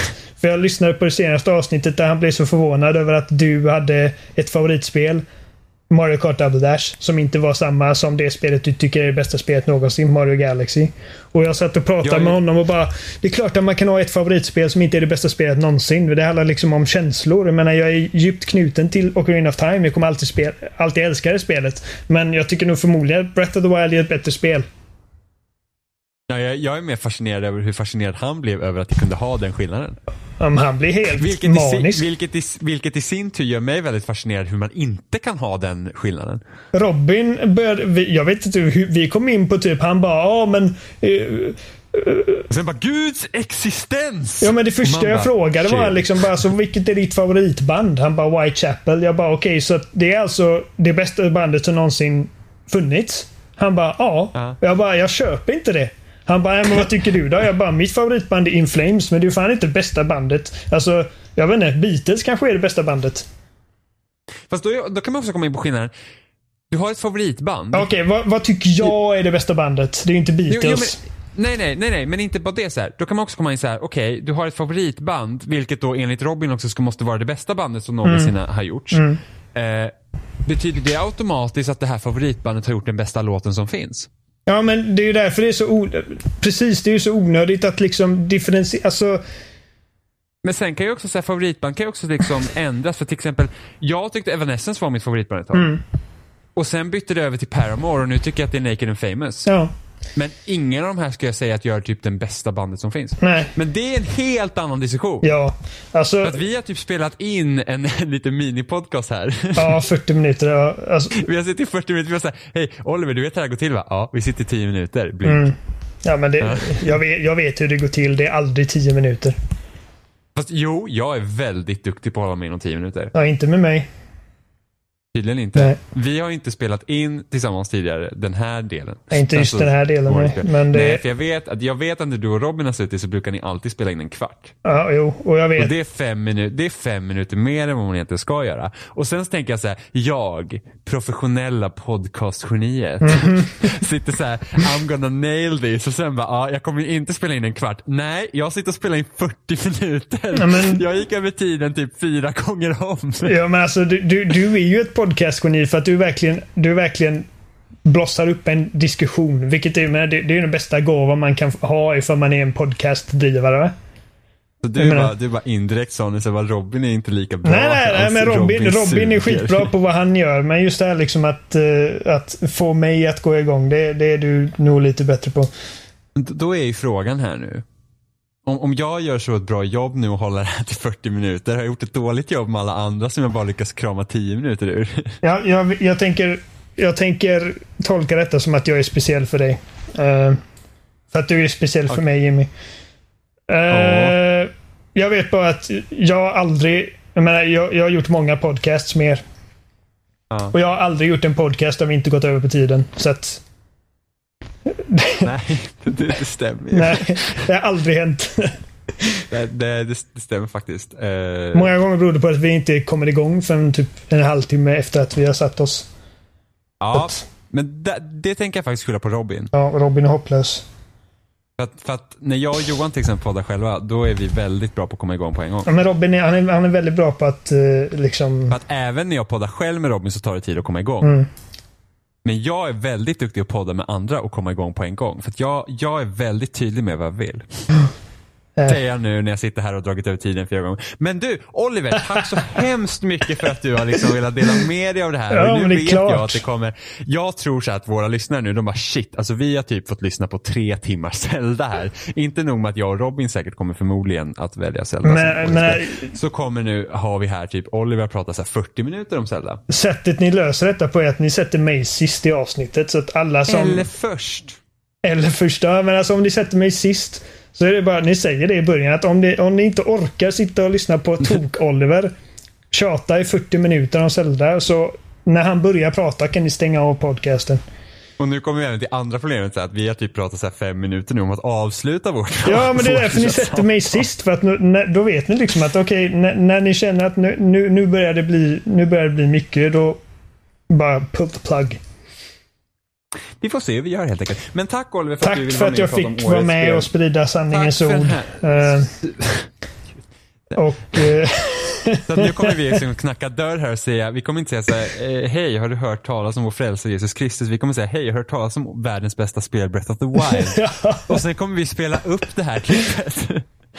Där nej, vi också kläckte den magnifika idén om att sätta New Donk City i en shrine. Det är alltså... Nej, jag har svårt att se det framför mig, men jag hade svårt att se framför mig Link åker runt på motorcykel också. Så att, Jag kan visualisera. Det var ju rätt så kul när någon sa så här, vad var det som tog var, var, varför tog det så lång tid för Breath of the Wild att komma ut? Och sen satte man en bild bredvid Link när han åker eh, motorcykel i Mario Kart 8. mm, precis. Ja, men, men tack så hemskt mycket Oliver för att du var med och delade med dig av ditt årets spel. Det är Breath of the Wild. Breath of the Wild är ett fantastiskt spel. Och nu ska vi tillbaks till vår kära podcast. Hej då Oliver. Hej då, Jimmy.